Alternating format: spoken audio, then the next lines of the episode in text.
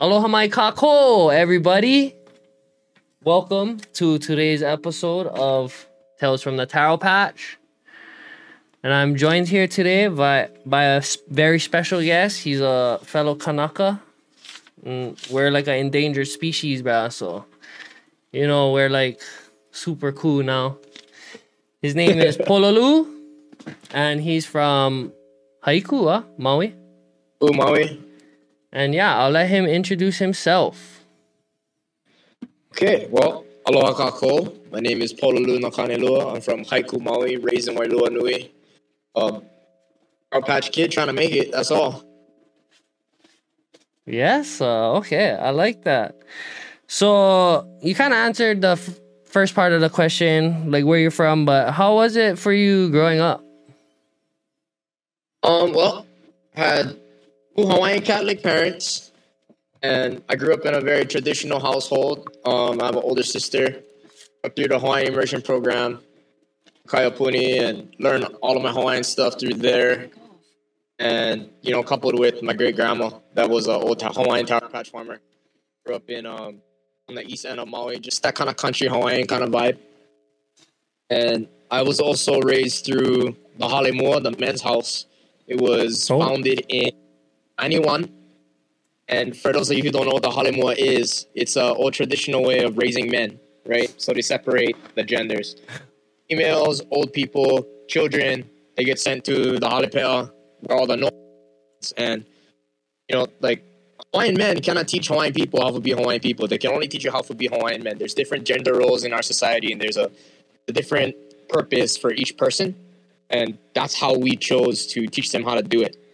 And that's what that's how I was raised. When I was about five or six years old, I was separated from you know the, the formal household. Once a week we'd have huis with Hawaiian men from all over parts of society. We had judges, PhDs, cops, ex felons, you know, all kind of different Hawaiian men, and it was it was founded in a way to where you know post Hokulea and the anniversary of the overthrow in '93, um, when being Hawaiian started to be you know kind of attracting and appealing again, and a lot of the the older generation, you know, like our dad guys, they didn't really have like those those roots and the history and the background. So Yeah. when kids start going to Punanaleo and Kaiapuni and then go, Dad, how you Taiwan one malo? Dad, what is one imu? Dad, what is this? And dad don't know. Yeah. That's what this particular group was started for, was to teach them the basics, give them a good foundation to, you know, be able to have those answers. Because there's no worse feeling when your kid comes up to you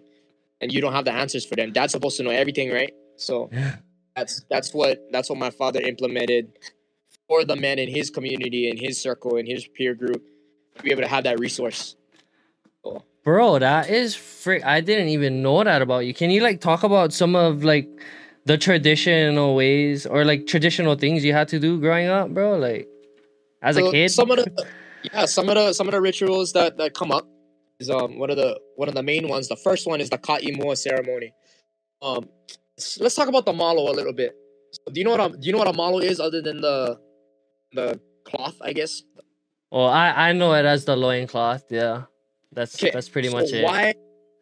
So when you, for us, responsibility of a man is to care for his family and is to care for the village, right? So all of that comes from the laho. You know, your batteries, batteries connecting to the flashlight. You know what I mean? So when you when you hume kamalo and you you're you're saying that you're embracing the responsibilities of manhood. It's time for be man now. And you know, in America, how we grew up, that's when you turn 18. That's what a man is, right? Mm, um, the first tell sign when it's ready to when the child is ready take on all these things is you know when you you know when you um when you mimi when you shishi aye. kids shoot straight up and down it's in a line like this at a certain time when you when your lahos drop it turns into an arc Oh. and you when you that's the first sign because at that point in that child's life is when their brain kind of switches and that becomes the opportunity that they're going to hold on to and sponge everything if you like learn one other language you like learn one discipline whatever like that's the time that kids are most susceptible to learning stuff like swearing like doing drugs like reading you know like that's the time where they pick up on good and bad things that's the first sign The second sign is when they start driving everybody nuts because they don't have an outlet to go anywhere. So they're climbing trees, eating cat shit, you know, pantsing their friends, like doing all kinds of dumb stuff because they don't have like anywhere to divert or just that energy on. So that's where you take them from the mom and you wean them off. And then you, um, what they do is they line you up in front of all the men and they, they state you all your responsibilities and what you're ready to do, the challenge to become a man in society. They kick you in the back and they thrust you into the group of men and they accept you that way. That's the Ka'imua ceremony. That's Oh. when a child becomes a man or is ready to take on that responsibility. Now, in that responsibility is the Hume Kamala. That's what I talked about earlier. Now, in Hawaiian traditions, we have Ku and Hina, right? Man and woman, Yeah. masculine and feminine. Not necessarily like what we know as today, as what gender roles are supposed to be. It's black and white. You either get one umeke, you get one puhi. You know, you, that's what it is. And he made it work in a way with respect to Mahu. That's a totally different Aye. subject, right? Yeah. and he made it in a way to where we have different kino lau for different sides. So one of the main kino lau for ku or kane is the ulu tree. Yeah. You want, you, know you, you want to tell them Olelo about the ulu tree real quick? I'll- If you want to handle it, we can. That's I'm all good. Oh. I can I can tell that. yeah, I can yeah. do like a little size version. Just run yeah. through it fast. I like that story. I love this one.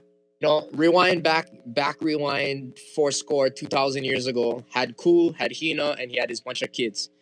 And had one famine, and everything was dying. The animals was getting sick. They couldn't eat them. The the crops wasn't growing. Everything was dead. Vavi. That's what we call that. So Ku decided to sacrifice himself. No different from a certain you know religion that everyone follows sacrificed himself and he put his head in the ground and he buried himself and he said whatever comes out of this this is for my family this is for our people so hung upside down and the ulu came out the ulu right and in the ulu in that growth there's a natural steroid and there's a natural testosterone booster complex carbohydrate it Oh. makes everything you know so that's why it's called ulu to grow Mean. I didn't even know that. That is the responsibility that man took at that time. So when you look at when you look at the ulu tree, when the when the flower comes out, and there's a leaf that covers the the fruit when it buds, Yeah. that flower is called a malo. Hmm. You're covering the ku energy, right? And hume, when you cinch it together, you're telling everyone that you're ready to embrace uh, responsibilities of manhood and what everything that entails. So that's one of the first things that I had to go through in the Mu. That was that was the very first one. Bro, that is super interesting stuff. And like, is this um, like this is on Maui? Um, we have one. In, we have one on Maui. There is a guy named Poki'i. He runs a halemua on Oahu in Nanakuli, and there's another sub that we have that's run by, um, not under anybody specific, but Kamana'opono Crabbe is one of the heads. Um, you know, Oha Mm, mm, mm, mm, mm. two PhDs that are that are with him as well. Kavika Tengan, Dr. Kiabe Koholukula. You have a Master Kalaimoku, um, Kukona Lopes. There, there's a few, uh, Dr. Dex. I don't know if you've heard him. Dexter Moku is his name as well. Right. You've seen him on a lot of Aloha Aina stuff. And um, yeah, these are just some of the guys that you know that we affiliated with at that time. It's Oahu and and Maui. I'm not sure if they still get together, but I know um there is a Halemua in Nanakuli now. They call it the Halemua Okuali'i, I think. Oh, that is super interesting stuff, bro. So like, you basically got kicked in the back in, into like a pit. Yep. yep. To the pit of the man. How That's- how that's old were you when this was happening? Six. Oh, okay, okay. Six. Holy shit, bro. That's kind of nuts. So like, how long um did you stay? Like, it's not like a program, but like, how long did you stay like doing that? Well, there's two different seasons. Know, instead of you know spring, summer, autumn, whatever, w- winter, they, we have two. There's a call of cool, which takes place in the beginning of summer and going into the end of winter. I think I forget the the solstice where the specific day it is. Mm. Then the other the other the other rest of the year is the time to recoup and it's the time of lono. So we have our vehe and we open up the season to ku and that's when we work once a week every Wednesday. And um, at the time, my dad was a fireman, so his schedule would switch. So one month it would be Wednesday, when the next month comes, it would be on a Thursday. And we do that all year round till Lono season came around, and then we did a punny. We'd rest for about two or three months before we start picking up again. I was doing that from when I was five years old or six years old, all the way up until I graduated high school. Even even after college, we were still kind of meeting up. I stopped basically after I moved. Oh, so you got to like basically start teaching younger kids then after you. Um, I had a couple kids behind me. Yeah. Um, my my dad started a nonprofit. He got a grant under um what he called the Kali'i project under Kameheo o Kahonu, their their um LLC that they were running, and they had a program, a three year grant that helped at risk youth. You know, wannabe gang members, kids having kids, drugged like almost in and out of juvie, whatever youth challenge.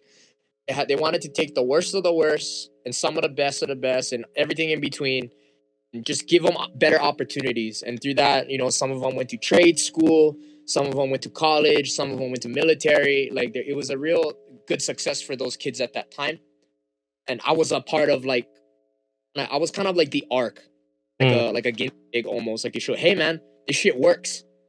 So if you do, if you, it was a lot of pressure, but but also like it was normal to me at the same time. I didn't realize how isolated and and like different my life was in comparison to you know what these other kids are going through. So that was a real opportunity for me to get a little bit of i guess perspective. Mm. grass is greener on the other side but it's also shitty. So you know check your privilege. And i had the opportunity to you know learn from a lot a lot of older guys a lot of you know cool kua'ana and then i could pass on some information to my kaina when they were open to it. Mm.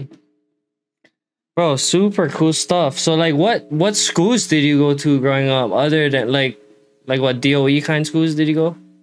I went to I went to Punana Leo. I was three, and learned Hawaiian that way. Hawaiian was my first language because I was already speaking in the house with my grandma and. My sister was four years older than me, so she was already talking. My dad taught himself how to speak Hawaiian. My mom could understand. She wasn't fluent, but she enough to keep a conversation. So Olelo Hawaii was very prominent in my household from you know, from the gate. Then I got into Kaiapuni, and I went all the way up until Papa Lima, fifth grade, and then I got into Kamehameha from sixth to graduation. So, Okay. but I still kept that Lohona Hawaii and Mo'oku'auhau like very much close to me. Like Yeah, I didn't yeah. just let you know, a lot of a lot of people that leave Kaiapuni kind of let that go, and they just know how to speak. But the I guess the real root or the I guess the substance of everything that you learn gets kind of let go. Yeah, yeah, yeah. I see what you mean. So I was gonna ask, um, you pretty much answered it. So Olelo Hawaii is your first language. So like nowadays, do you feel that you like think in Olelo Hawaii or more English? I definitely um have learned to separate it. Mm. So when I do Hawaiian things, I think Hawaiian. Yeah. When I do Haole things, you know, when in Rome, you got to do as the Romans do. You cannot think like one Hawaiian succeed in an American aspect or perspective. That's not gonna work. You got to be able to jump and switch and mend and blend because you know you get Kanaka Hawaiians, then you get Americans, then you get Heineken Hawaiians, coconut Hawaiians, wood Hawaiians, and you got to like each mindset doesn't necessarily translate. People try to like conceptualize additional aspects of things in a modern way and Yeah. that's not always it, it's i'm not saying that it's not possible. It's definitely tradition does have room to innovate and play around with for sure. But certain things is koho'ia already. It's it's done. Like you can't you can't play with that. People have been doing things for 2000 years and they found the way that it works and there's no playing with it. People still try. But getting back to the original question um yes and no. Is, is the is the way i can answer that. Okay, so so time is I'm sure you've seen um floating around social media lately. There's like the people have been arguing about the origins of aloha. Mm. coming from a first language speaker, what what is your mana'o? Like, is do you feel that the the separation alo and ha is um more of a modern thing?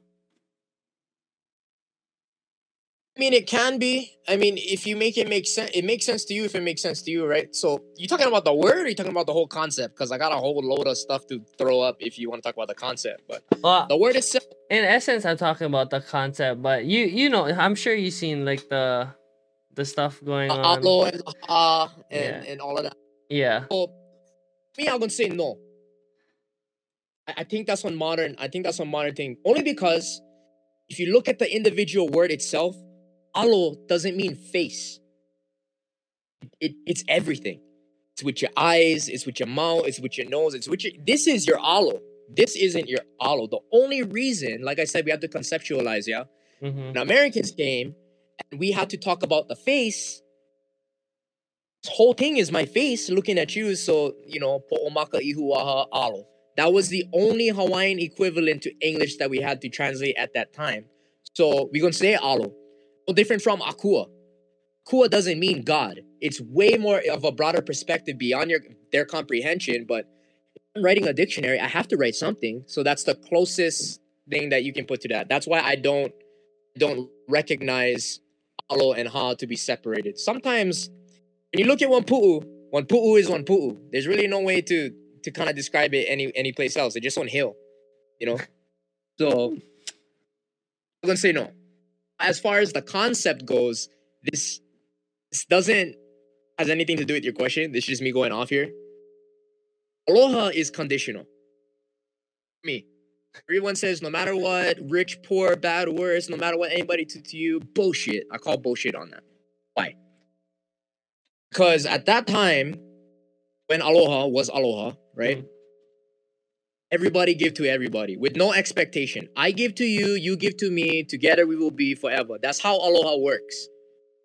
Because we're on an island, have a finite amount of water, a finite amount of resources, a finite amount of food, all of this finite amount of shit, right?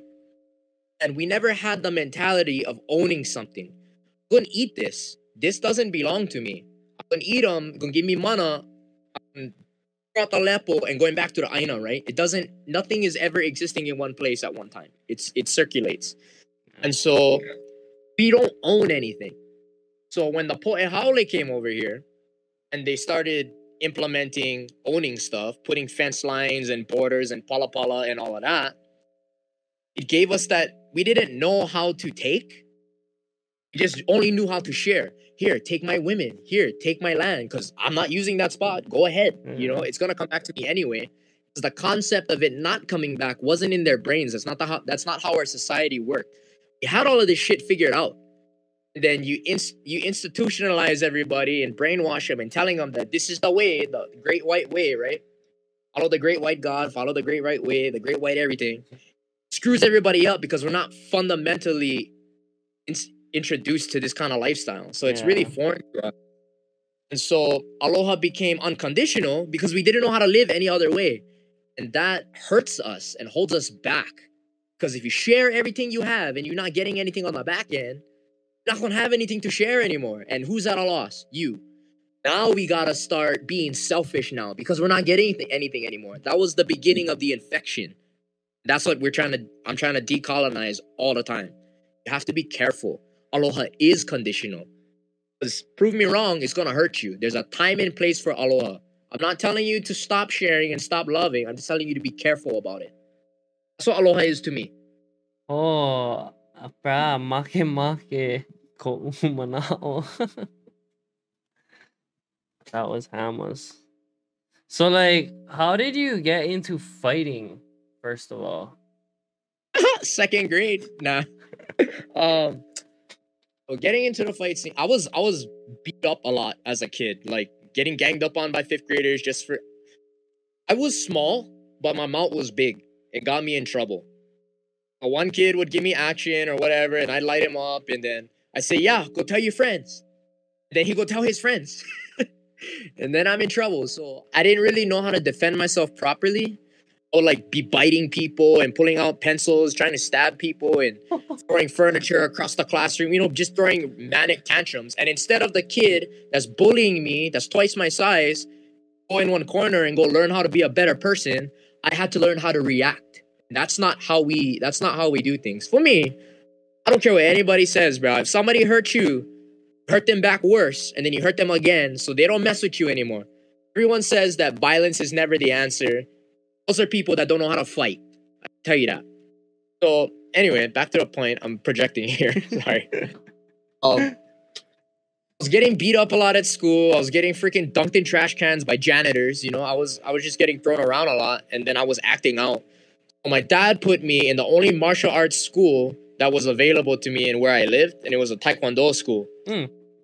My dad knew how to do some stuff, but you know the relationship that me and my dad had, I was a hard head kid like I, I never wasn't teachable at that time. He couldn't teach me.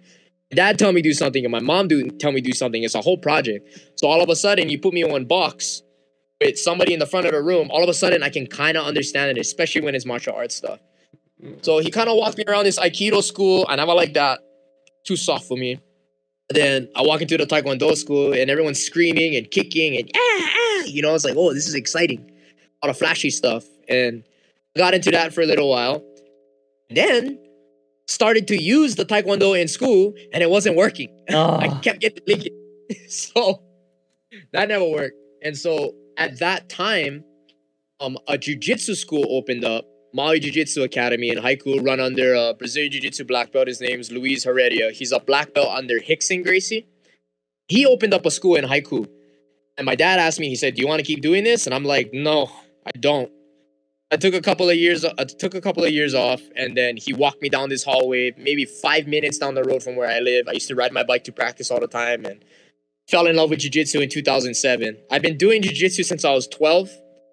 I wasn't good at it for a long time. I was catching cracks. Every the shittiest kid in the room was beating me up. I was not good, and you know I still feel like I don't deserve the rank where I'm at now. But you know that's arguable, right? But just loved it. I loved being in the room. I loved like the way that my mind worked. I wasn't good in school. And just I really cared about learning different things and how to use my body, the fitness aspect, the discipline that it gave me, and just carry your body differently. And fast forward after that, I I, I wanted I was kind of decent at you know the grappling and wrestling aspect, so kind of ventured into boxing, kickboxing, and I got into MMA later. It wasn't up until like December 2008 where like I saw this guy had flowers tattooed all over his legs, and he locks the lights out of this guy, Richie Hightower. I blue mohawk, and he, after he knocked the guy out, he starts like celebrating, like doing like this half-assed, like his own rendition of what a ami is, and I'm like, that's kind of Hawaiian.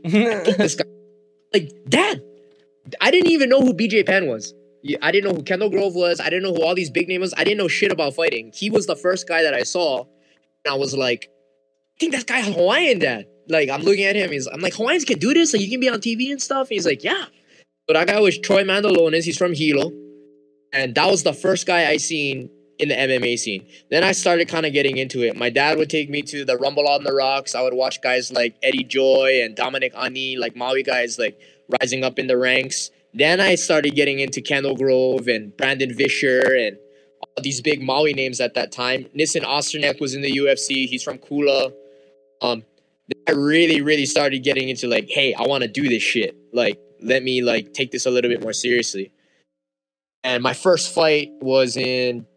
Um, I started going to school in Hilo. I was doing my fire science degree, doing that over there, and started training at BJ Penn's gym. That was my first real MMA, like I'm gonna fight gym that I trained at. So that's how I got into it, and it just kind of took off from there. Hmm.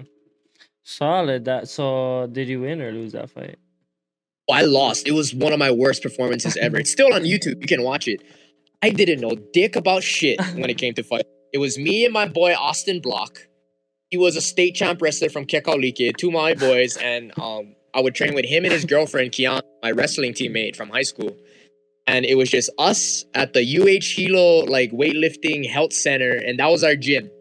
We were training at for six months, and we that was before I went to Boss MMA. We were just mm. doing whatever the thought. and this one girl, Zena Kyoto, kind of doing off and on, but like not committed to a gym, kind of a thing. We were just two idiots with our thumbs up our asses, not knowing shit about anything. It was me and Austin, and then I was training with this guy, Shaden Lealoha. He's from Puna. And we all wrestled with like their high school, going to practice over there, hitting the bag at the gym, and I didn't know anything about fighting. You know how guys warm up in the back? Mm. coach and this and that. And Yeah. we didn't I didn't do that. Like what I did for my warm up, stretched out for like maybe all of 10 minutes. I took two scoops of pre-workout when they said my name and I walked out of there. To shit my pants. It was insane. And I went crazy. I was doing all spinning shit, like burning myself out, like the sloppiest Taro Patch tornado you've ever seen. It was so bad, bro. Embarrassing. Everybody loved me that night. I, well, for the most part, like all my friends that I knew that were there loved me. But walking down, they're calling my name. I'm like walking into the ring, and I just hear, "I faggot," and I'm just like, "Oh, like all right, like that's that's what this life is." Okay, Yeah. go through the.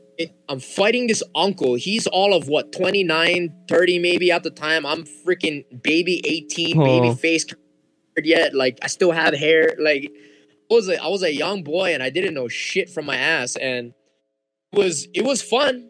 You know, and in those moments, like you get hit in the head and every in front of all your friends and family and the lights is beaming and the music is booming and people throwing shit at you, you it, you go through one of two things. It's I don't want to do this anymore. Or I really, really want to do this. Me being the crackhead, crazy, whatever ADHD menehune that I was at that time, I really, really liked it and I wanted to keep doing it. So learned a lot from there and it just we I'm like the slowest learner possible. Like you gotta teach me the same thing. The lessons get harder and harder and harder each time. And that's basically been my entire career so far. It's been lessons like that. Damn. That's, that, that was my that was my first fight, my first experience. I lost that one. Did you walk out with the the mahiole? I didn't I didn't have the Mahiole up until 2019. This this guy Lokela made it for me. Yeah, I follow that guy on Instagram. He's big time.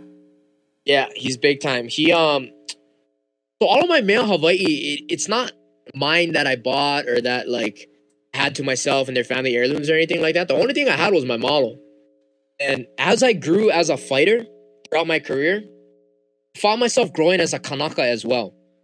You know, I had the same goal, but it kept getting more refined and sharpened and sanded down and and more like pinpointed as I grew. So as I grew as a fighter, I grew as a Kanaka as well. I started reading more.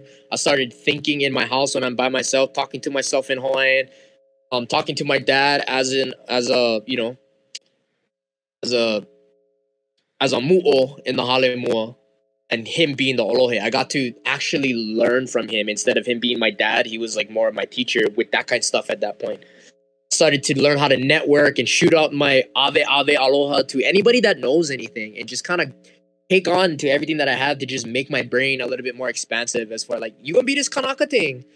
Somebody's gonna ask you these questions and you don't know. Like I don't want to ever be in that position. Ever when I don't know, I'm I'm always the first to admit it and I'm always open to learning Yeah. because if I don't know something, I want to know something. Yeah. I've had a lot of influential Kanaka in my life, and you know, guys like Lokela, and whatever reason that they choose, decide that I've earned the right to carry something. So he had his Mahiole Poheo Heo. He reached out to me. He's like, hey, brother, I want to get this to you. Like, give me your sizes of your head. I'm gonna ship this out to you. And I said, okay, like right on. Um, my uh, my ka'ai that I wear around my waist, the girdle for the uh, Yeah. the cut. You know, that was made by somebody named Meredith. She's on Coco Ole, but she's learning weaving and ulana ohala through another actual Kanaka master. She gets all her mo'oku'auhau from a Hawaiian. Hi, That relationship was developed through Instagram. I was scrolling and I liked her work. I saw her work online and I see all these comments of Kanaka like bashing her. You know, she's making money off our traditions, off our culture. You know, how dare this Haole be doing this? When she get mo'oku ao you know, she has a teacher Ike Hawaii. yeah, that she goes through that approves all of this. This is all sanctioned. This isn't her just pulling it out of her ass. So I'm seeing all these guys shitting on her, and I'm like, okay, I get where the where the ang- the anger and the emotion and the I guess like the, the fire comes from. You gotta look a little bit deeper. So I think the question is, why is this girl doing this? Sure. How come you not? Yeah. Why that- does it why does it take a haole love and care for something that you don't do? Ew. Your cousin your, while your cousins is banging lines and humping honeys and jumping into Yodas and tailgating on the side of the road every weekend. Ew. instead of fuck it. what? Go plant Instead of some kalo, bro, or learn something Go- about your culture. Do literally anything. Bro, so much people like to complain about when howlers come and learn about Hawaiian stuff, but it's like, bruh, they're taking it upon themselves to go out and learn that stuff, bruh. Like, you guys are born here and you don't even care. So Yeah. don't even, bruh, you only care because they're doing it better than you. Yeah. Bro, So, I you know, attest to me, that. But it's not taking anything away from those people who have those expressions. That's 100% right on. Now, if you're a Lauhala person and you're an Ulana person, you have a right to feel that way. But I'm telling you, somebody has a source of people, you have they call them kumu. I don't like that phrase. We'll get into that later. You have a teacher right, that they learn from in traditional ways. right? So if you go through all of that, or just ask your teacher, hey, who's this girl? Who's she learning from? And then she's gonna tell you who she's learning from. Real recognize real, right? So that just ends the argument right there. Hmm. Like, if anybody has a problem, let's say you get, let's say you get towel, right? You get no offense, and it's all these problems. The the leaves is dying, the fruit is eating. Howl is always gonna howl it always gonna get pigs, always gonna get mongoose, come eat up all your crop. Always gonna have vavi. You're gonna have fungal infection, sometimes from the inside. It's not fo- it's not foreign issues. Guava Sometimes it's the- all you gotta do is follow the problem. Foreign and domestic, you cut that shit out, right? Why are we gonna be? Get me wrong. Like, there's a time and place for any kind of Hawaiian, all that stuff that I've talked about before. But like, why are you gonna contribute to the problem? Mm-hmm. And so maybe instead of maybe if your nephew was on was that was smoking weed, he was 15, instead of being in the in the taro patch with you, like no, nothing wrong with smoking weed, but like not taro too, you know, on top of that. Like for me, it's just like if you're adding to the solution, then you're fighting the problem rather than just killing what you think the problem is. So I went after all these guys and I and I defended her on like on these issues and they all fucked off. You know, like what they gonna say? I'm not wrong. Like I don't I don't really argue based off of emotion. Yeah. These are all like these aren't my opinions. These are valid questions. Like, yeah, why is this how they doing this? It's wrong, blah blah blah blah blah. She has a Hawaiian teacher. You have Hawaiian family members. You're a Hawaiian yourself. So maybe if you put your head out of your ass and your thumb out of your dick hole, maybe there wouldn't be a spot for Haole appropriating or misusing our stuff. You know, if you were just in the spot. If you're in the spot, now you get something for say. Now you get the space. Now you get the weight, right? Now you got the leverage. If you're not in the space, why are you talking for? Like, normal business. But people like to like get in on people like that. But I have a deep appreciation for people who love and care for our things the right way. No, I'm not advocating for how this will come and learn and do our shit and do whatever they like. That's not Yeah. what I'm doing. So I did that for her, and then she reached out to me, and she was like, "You know, I really, I really appreciate what you did there, and you know, I'd like to do something for you. Do you wear papale? You know, I mean, I'm not into that, but you know, I have um what they call a tatua. It was a gift from me from the Wanganui Marae or the iwi in Aotearoa. Cool. I um, my friend, his name is Pehi, Hey, and they made yeah Pehi Waho. from uh, bro, I interned with him at the fish pond. Yeah, that's that's fun out to us. Tehi. Oh, that's cool. You tell him, tell him you know me, he gonna lose his mind. But he gave me a tattoo. It's up there, thing right there, and I was wearing that to my fights because you know they they's out to me, they ohana to us, they ainga to us. So you know I carried them with me, and I figured why not wear something Hawaiian? If I'm trying to be this Hawaiian guy, Hawaii and all that kanako kaina, I should be wearing Hawaiian things, right? So I told her make one make one kai or one ka for me, and she's never done it before, and so that gave her an opportunity to grow as an ulana. you know, like so she can evolve in her respected discipline in her kuleana. And I gave her that type of mana. So she made that for me. She came out to Vegas, we met up, and then we exchanged it that way. So I, to answer your question, no, I never have the mahiole. I never have. all that stuff. it all just it all just grew like along my career. So as I grew as a fighter, I grew as a kanaka too, and I picked up a little things along the way. Super fat tangent, but oh, that was a killer story time, bro. I do that a lot. Um, I get that from my dad. It's very um, how hot is the fire, and um, I tell you what a match comes from. No, yeah, that's perfect for podcast, bro. That's Yeah. cherry. So, like, how, like, is there any, rec- like, any things you can recognize, or like how, like, your culture and being a fighter intersect? Um, so that kind of brings on another tangent. Um, stay with me. So that's the whole reason why I'm pretty much still in this thing, right? I grew up in a particular way with rites, rituals, traditions, all of that stuff. And felt very isolated and different, almost National Geographic. You can feed this child for 35 cents a day, kind of kind of a perspective that people look at me like I'm an animal in one zoo. And I don't know, that's that the term still like died down, but when I was in high school, everything was oh bro, you so native, you so native, native, native. I hate that word. Just because like people that's calling me that is all Hawaiians. I'm like, bro, you guys is the same thing as me. Like, why am I why am I so off putting to you? You know? N word me was native. It should be normal. You shouldn't model and you should look at me and go, yeah, so what? And it's starting to get like that. Since since I was a kid, since the since the Mauna Kea movement happened, since all of that, it's been less and less like wow, you know, to a normal thing. And that's what I wanna promote. I wanna show that there's time and space for Kanaka to be Kanaka in Hawaii. There's no worse feeling going to Keonepo'o or Baldwin Beach, running down your, your own Onehana and and all these holidays looking at you like you a monkey f- escaping from the zoo and looking at you up and down and i'm hawaiian in hawaii and i'm getting that and some is from your own people sometimes because they don't even know what malo is and it's not their fault. That's just colonization like realized and they did a very good job. As hard as we kanaka fight to be kanaka haole worked just as hard to kill us off and brainwash us and they won in that time. As long as we keep breathing, as long as we keep doing that thing, every Hawaiian child that spits a Hawaiian word is a fuck you to the system. That's what I'm trying to promote. Ew. In every in every aspect that we do. You and fighter, you and farmer, you and freaking garbage man, I don't care. Whatever it is. Just ho'o kanaka something. It shows that look at Mo'oku'auhau and Nohona Hawaii as like a living organism, yeah?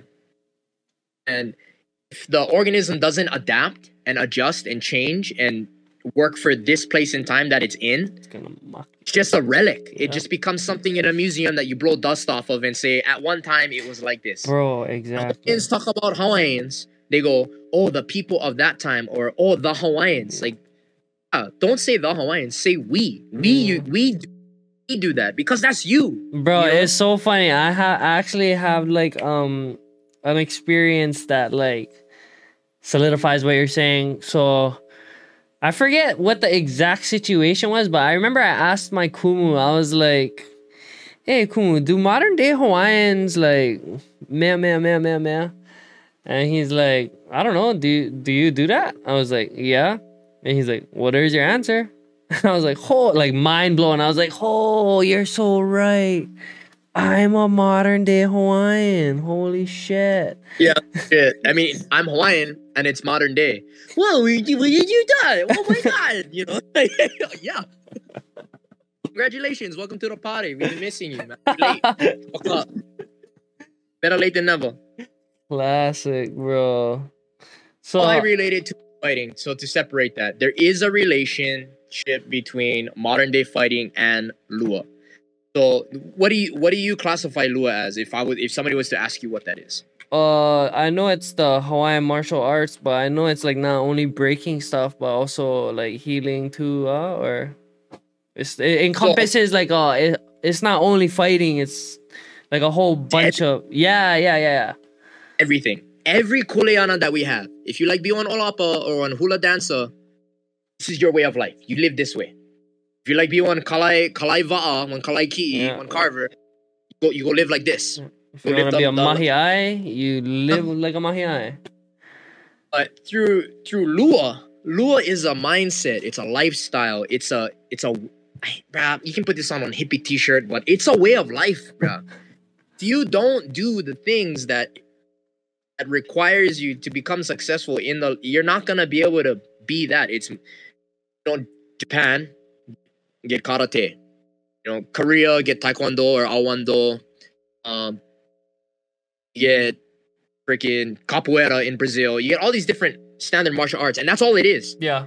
Martial martial arts and these fighting styles is just I'm gonna kick somebody's ass, I'm gonna bust, I'm gonna bust chops, and then go home eat. That's not what Lua is. Yeah. It's it's all of those things, but like we have all of these sub um disciplines in Lua, right? Mhm. So you have Hakoko wrestling, you have Kula Kulai, the takedowns, you have Moko Moko, the boxing and striking. You have all of these different sub disciplines, and that's what I think that people like kind of mull over and ignore. Yeah. Lua is more than that. You need to you need to grow food, and so you can ipono. If you're eating like shit and you're 300 pounds, you can't perform. You're not in good physical condition. I like see you do one flying knee and be 300 pounds at five foot four. That's not gonna work. You have to be in good condition. You have to eat right so your body doesn't throw its pH off. All of our kupuna, they knew all of this. yeah. It's to a science. If you go left instead of right, your whole life is gonna turn upside down. Then you get crazy and your mind gets all twisted and crazy and like that's what the pule is for. Yeah. That's what the religious aspect of Lua is for. That's why you you channel that mana to that akua because the nature of that akua that that encompasses and that that requires needs you to be a certain way. Mm. So that's how Lua translates into my life as a fighter. All of these little things that I do, I get a nutritionist, I watch my weight, I gotta I gotta work out in the gym as on top of learning technique. Gotta like go home and like compartmentalize my mind so I don't blow a switch. That's how you get guys like Sean Strickland. You know, you guys get all crazy. And so you need to you need to hone that down and all of these different things that keep me together who I am. It that's all Lua. That's what all of that is. So that's how that relates to, you know, Wakaiko Aike ao Malama. Yeah, oh, I like that a lot, bro. You're that's cool. So like did you um practice Lua when you were growing up in that in the hale that you were in or I didn't formally I wasn't old enough to learn certain things. The Olohe at that time didn't teach it to me specifically. Like Pololu, this is what you do. You know, this is the Aiho Akala, you go this way and you hit him in the nose and his nose turn pink. They didn't teach me like that. I had the, you know, I was just around. I was annoying. I was Mm. fly on the wall. I was always there, so I would just, you know, you know that's, you know, Whale Rider. Yeah. Pike, bro, it was just like that. Yeah. Like I was just like in the background, grab one stick from the bushes and go ha ha ha. you know, at first it was like that, and then my dad started to implement me more into specific Lua things with weapons and how to grow the plants to mature the plants, and then you get into like the wood carving stuff so you can make the weapons. You know. And and then he taught me that was my dad's thing. My dad's thing wasn't necessarily hand to hand. He did have that in his back pocket, but his thing was was weapons. Mm. And as far as the hand to hand stuff goes, um, I was a kako'o for a few of the classes on the Keomoku Kapu, and when they had um Kuya Holo and Paka Ikanaha came over under uh, Jerry Walker and um his sub Olohe that came along with him, and they taught that class to those men. I was just grabbing water bottles and freaking, you know, being one dummy for the guys, and that's how I learned that way. And now that I'm old enough, I'm already fighting and all this stuff anyways, so I can just kind of translate and refer back to my dad. And I have a very, you know, in a very fortunate position to where I can just like not necessarily lean on my dad, but he's on Puna. I can just go and grab Mm. my cup and you know.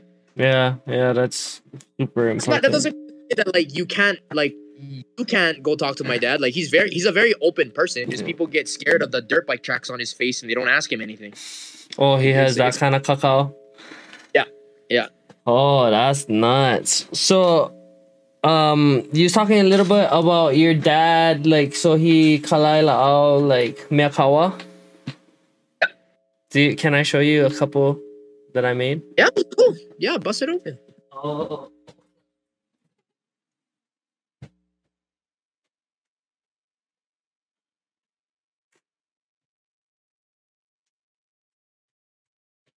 Okay, yeah, so I made these in my Kalai La'au class at Windward Community College. So here's my okay. leiomano.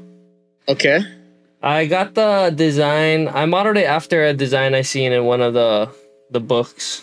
Like you know how they documented like everything in Bishop Museum and they have like little diagrams of them.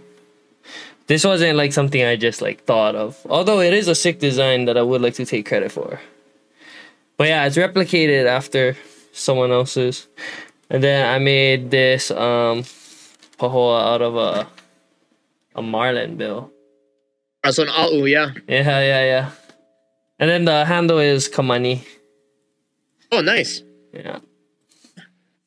But oh yeah, that class is actually part of nah, it's not part of it. Is the reason why I pursued Hawaiian studies because one day my kumu put a piece of wood in my hand. It was Mehamehame. And he was like, You see this piece of wood? It's Kela, yeah? And I was like, Yeah. And he's like, Well, you're never gonna see outside of this class. I was like, Oh, why? He's like, Well, Okay. all the all the trees is pretty much they kind of reproduce and yep, this is it. Uh, So That's heavy. it's up to you as a Hawaiian to preserve all the stuff you guys get left. And I was like, oh. I can kind of understand why they named it that. Meha Meha, the lonely trees. It's nuts though. It's par- it's um one of the only wood that sinks. Interesting. Well, yeah, I just wanted to geek out over my little. Yeah, bro, give away I love that stuff. You know, I love it. I love it when people in our generation pick up old kuleana. That's not a. It, that's rare. That's not a thing. Everybody like dance hula. Nobody like do the other stuff. Yeah. I also made a pohaku ku'iai, but mine everybody has the this kind style.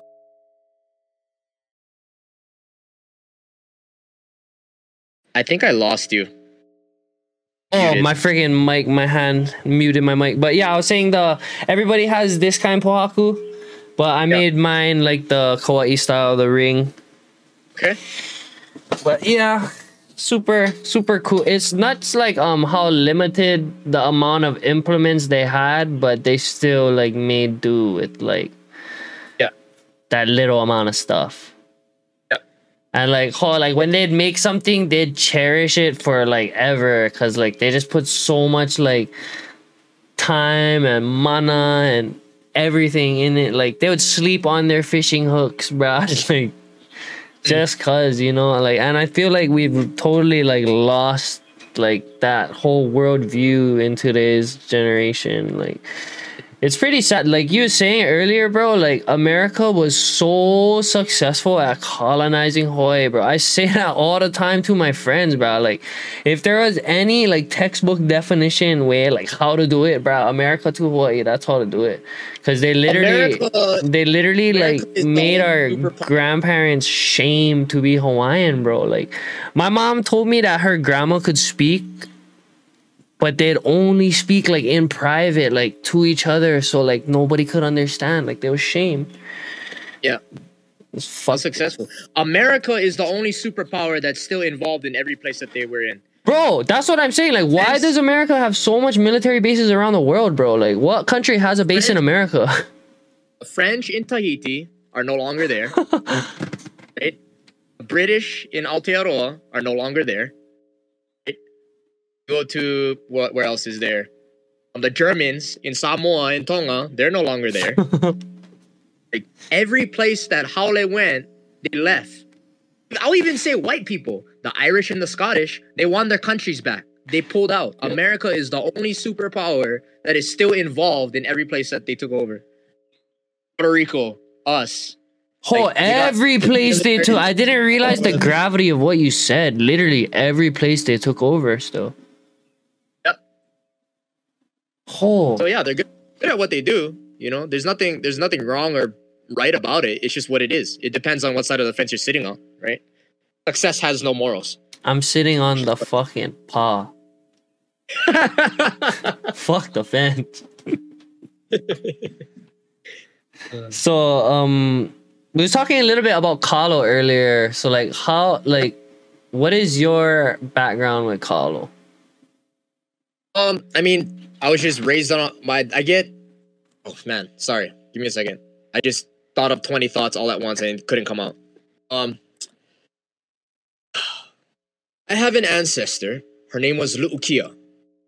She and her family had this piece of land called Lakini. It's Kuleana land and wasn't owned by anybody. They were just there. Okay. When the Mahele came around, they started signing names to places. Aiha'a, her husband, his name was put on the property.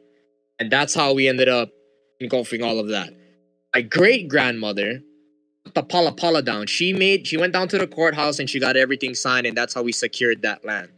And my father, you know, with all of his freaking dealing with you gotta earn it, you don't wanna be here. Taro Patch Taro Patch life wasn't the thing at that time because of what you were talking about with your grandmother. It's like, bro, what you doing here? Go get one job. Go yeah, go money. college. You know, Hawaiian stuff wasn't like priority.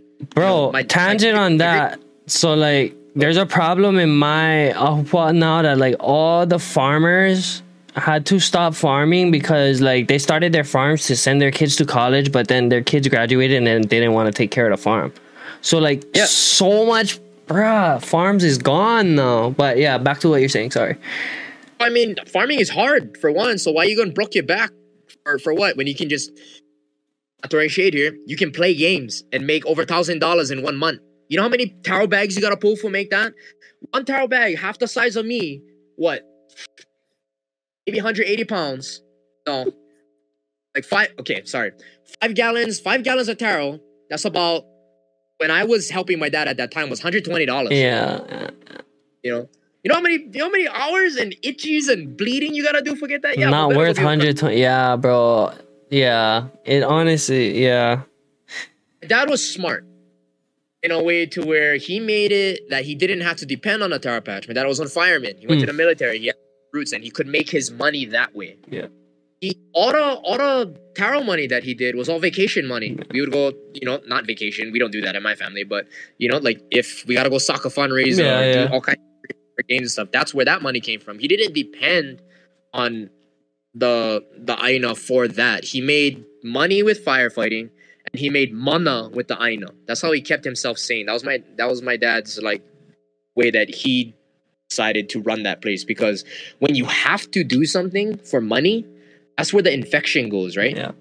Yeah. That's who you bend your back to. That's the real akua. That's who you bend your Yeah. back to when you're working is money. Bro, it's so So- nuts. You know how? Okay, so at UH, I did an interview with one of the newspaper editors over there, and then in doing that, he actually, like, he researched the UH archives and he found the interview of my great grandma that she did with, like, UH, and it was so crazy because, like, she was selling ten pounds of poi, not even not even taro. Ten pounds of poi for a dollar. Mm. Bruh, like I was like, oh my goodness, like how was my grandma? Like she, she was not doing this to get rich, bro. She was literally doing this to just like live, you know, like like lifestyle wise. But I trip like ten pounds for a dollar, yeah, that's wild. right Like, even that time for yeah, yeah. bruh, you're like such a good storyteller. Would you be like? Would you be down to tell the audience like the story of Haloa? Ooh, that's a good one. Is Uh, Maui's okay. version different than Oahu's? Nah, nah, nah. uh, not that, not that I know. Okay. I wanna, I, I wanna know. I don't wanna screw this one up because that's kind of important. Uh, okay. So, a lot of this has to. You have to, you know, like I said, compartmentalize your brain. Yeah, a lot of this was like spoken Hawaiian to written Hawaiian to English, Yeah. right? So you might have to give or take a few metaphors and a few words basically, you know, for the you know introductory Hawaiians out there, it's uh it starts out a little bit like this. You have Wakea, Sky Father, and you have um Apa Hanau Moku, Earth Mother, Nohopulawa Hanau Ia Oho Oho Kukalani, the stars, the star daughter. And after that, they had all the islands and give and take some cheating here and there. Kolea flies over and tells you know, Papa that he's screwing around and whatever. eventually, give or take some relationships and some islands being born, have Hawaii, right?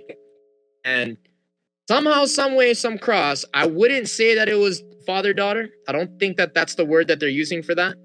Father and daughter started playing around.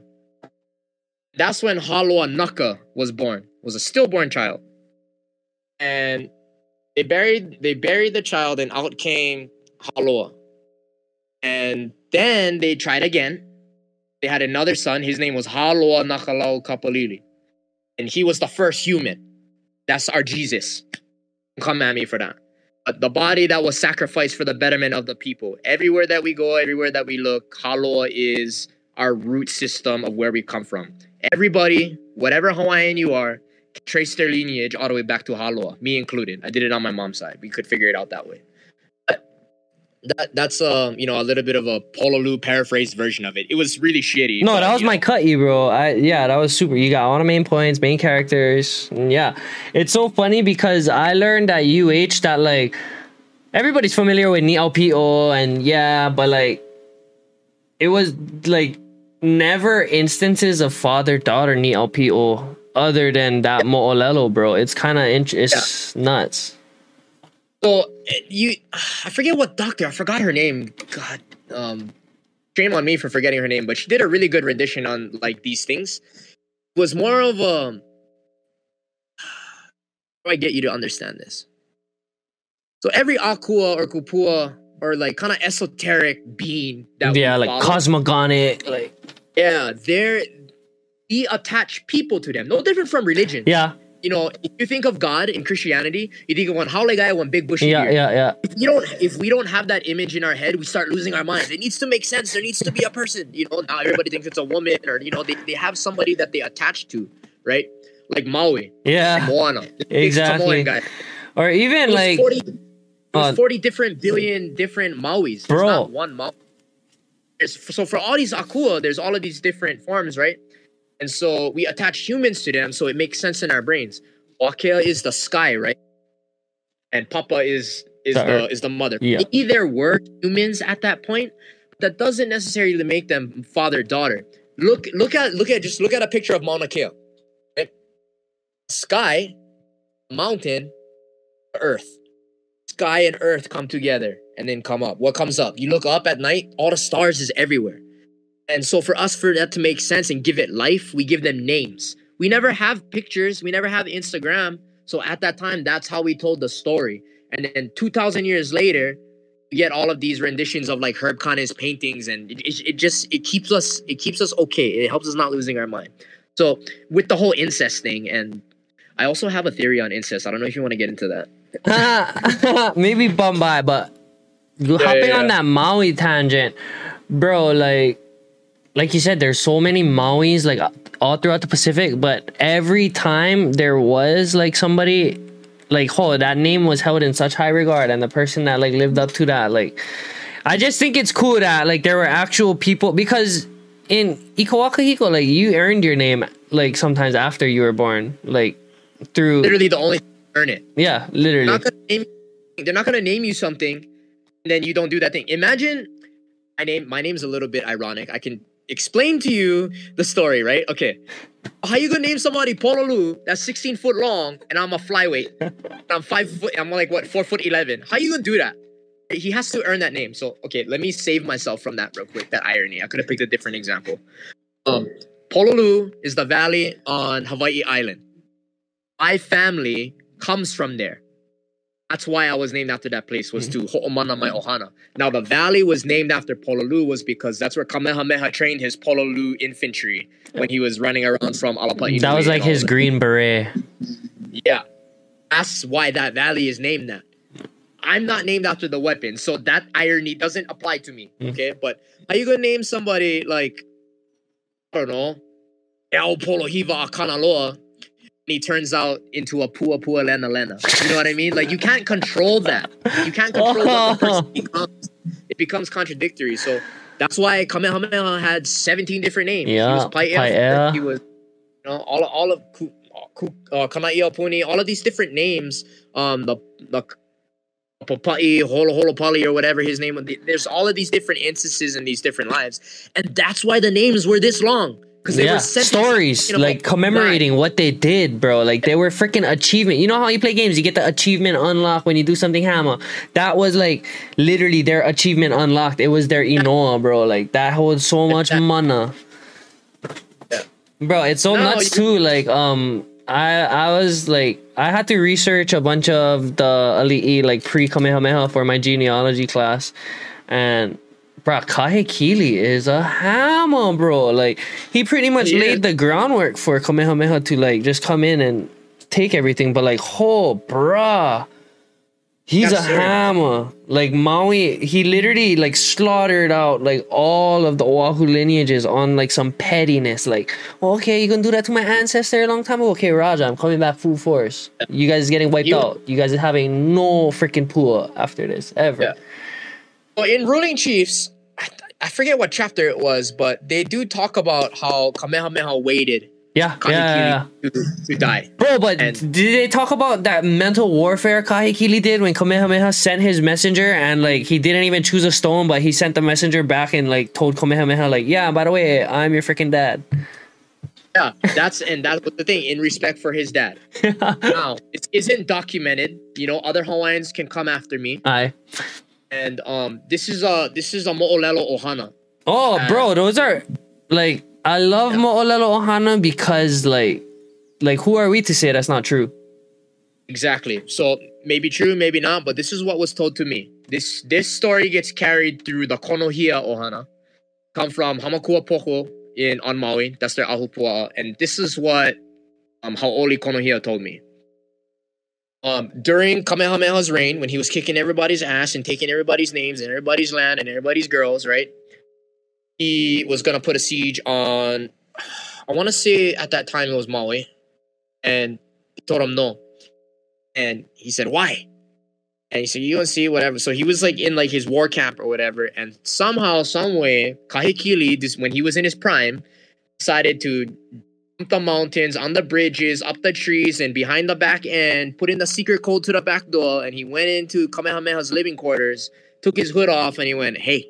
He goes, Oh, dad? Nah, not dad, but you know. yeah, like Um, you. and he and he just and he and he and he just whatever weapon he had at, at the time i assume and he's like hey just letting you know could if i wanted to just wait ah you can get him but just wait and he left and Oh. that that was another story of why he waited till Kahekili died Now that like like how you said when when kahekili was in power he had everything so he could have everything taken away right so when he died Kalanikupule was in charge and it's like okay i'm gonna whack my cousin now and he he made it that much Bro, easier I think it's so nuts how like Kamehameha had to fight his cousin after um who died This on Big Island?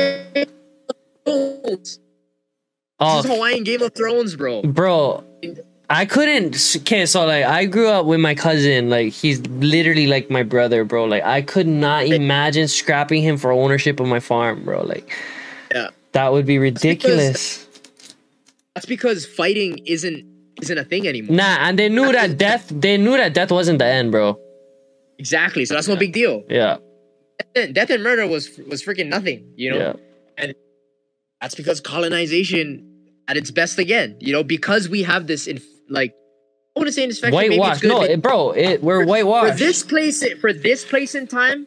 There's no space for combat and murder. Oh, of there's course. no- we've all, we've all agreed. i'm not advocating for that don't get me wrong I mean, I'm not advocating for it, but I'm not saying to go kill everybody. But if somebody says that there wasn't a reason, I'm not gonna say that there wasn't a reason. Somebody always has a reason, Aye. you know. Aye. So I mean, it worked for them at that place and time, and that co- and that concept of like killing people is wrong wasn't a thing back Yeah, then. So that's yeah. why they could do that. That's why, like, you if step you on didn't- a elite shadow, you're like, okay, transition, holla oi, ear paw. Yeah, yeah, and that and that goes into case by case basis too, right? Yeah. Hawaiian, Hawaiians writing, Howl is listening to Hawaiians. Yeah, trying to make us look bad. And, bro, that's one How- thing oh. that I hate is, like, so many people learn about Hawaii not from a Hawaiian. It's like, why are you getting your, fr- like, why are you taking their mana'o over, like, Ike Hawaii, bro, it's so ridiculous. Go on YouTube, just YouTube any video about Hawaii and look like who makes it. Yeah. No Hawaiians, I'll tell you that. You would think it's obvious, right? Like, if Bro. I'm gonna go learn Mexican, I'm gonna go learn from a Mexican. It's like let my people tell our stories. Why the frick you guys gotta freaking tell everybody's story for us? Yeah. Yeah, hella. Anyway, bro, honestly, like this is probably one of my favorite pods just because like it's tied so much to like Ike Hawaii and like I'm straight up geeking out about this shit, bro. Like Everything we do, bro, we gotta hold Kanaka somehow. Otherwise, they win. Bro, like I'm straight like in a Olelo Hawaii class right now, and like last semester I straight failed this class, bro, and it literally like diminished my fucking like motivation to even continue with like getting my bachelor's because like I gotta pass this class if I want my bachelor's, but I failed, so I was literally contemplating dropping out, bro. And then I took this summer school course with this new Kumu, and he literally like fucking ho all of my fucking my desire to even want to learn, bro. Like he straight made it a point like it's important for Hawaiians to be speaking Hawaiian in Hawaii, bro. Like we look that's dumb compared to all the other Polynesian. Like go Tonga, what are they speaking?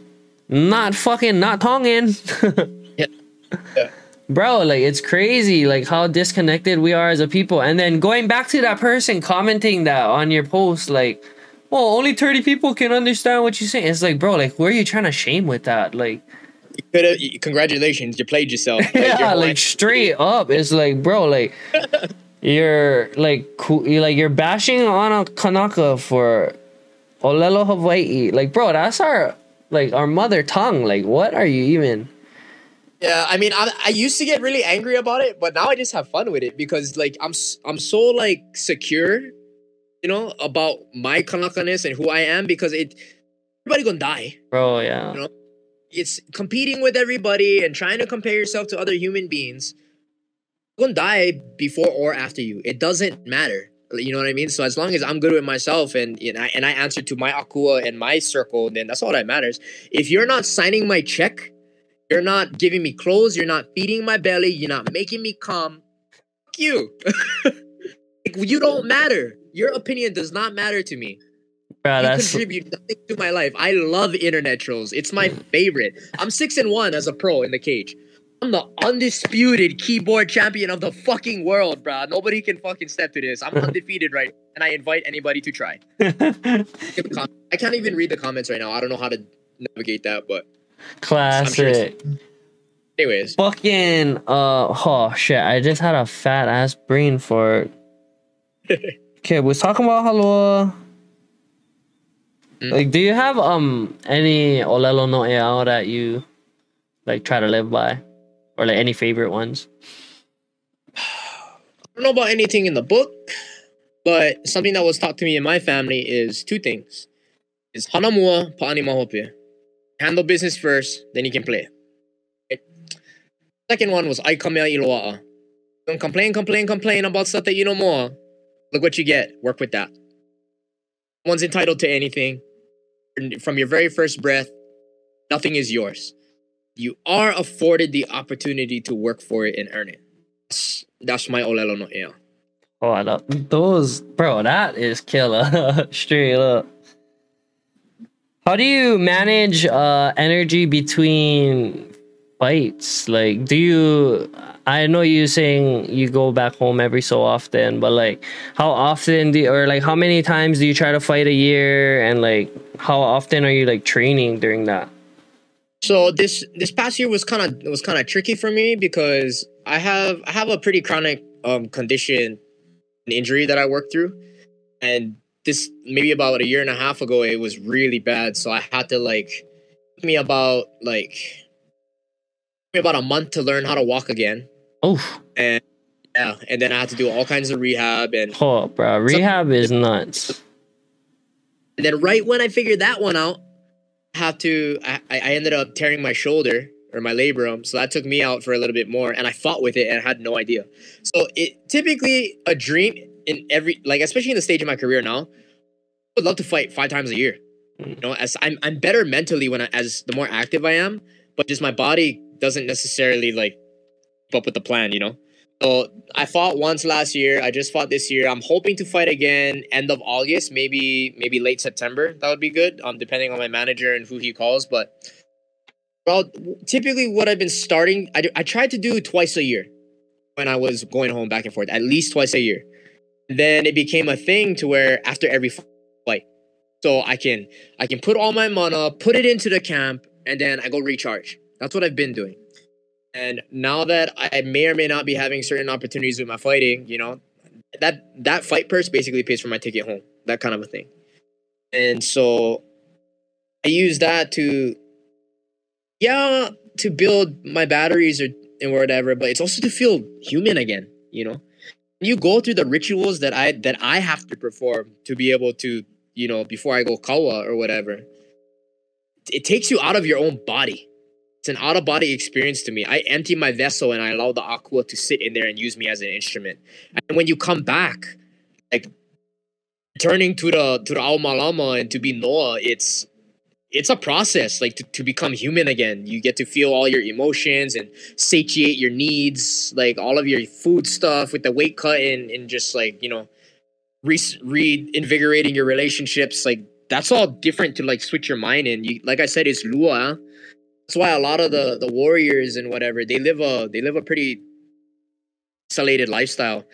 People don't think like us. People don't talk like us. People don't work like us. There's a different mindset that goes into this. So going home and disconnecting myself from this kind of allows me to like re- recuperate who I am as a human being and as an individual rather than just like a fighter, you know. So that that has been helping a lot. It keeps my it keeps my brain and my sanity like really clear. Solid. Are there any qualities that you can recognize that um like can basically like translate over from being a good fighter to being like a good kanaka malama aina or just like yeah similar qualities between those two fields?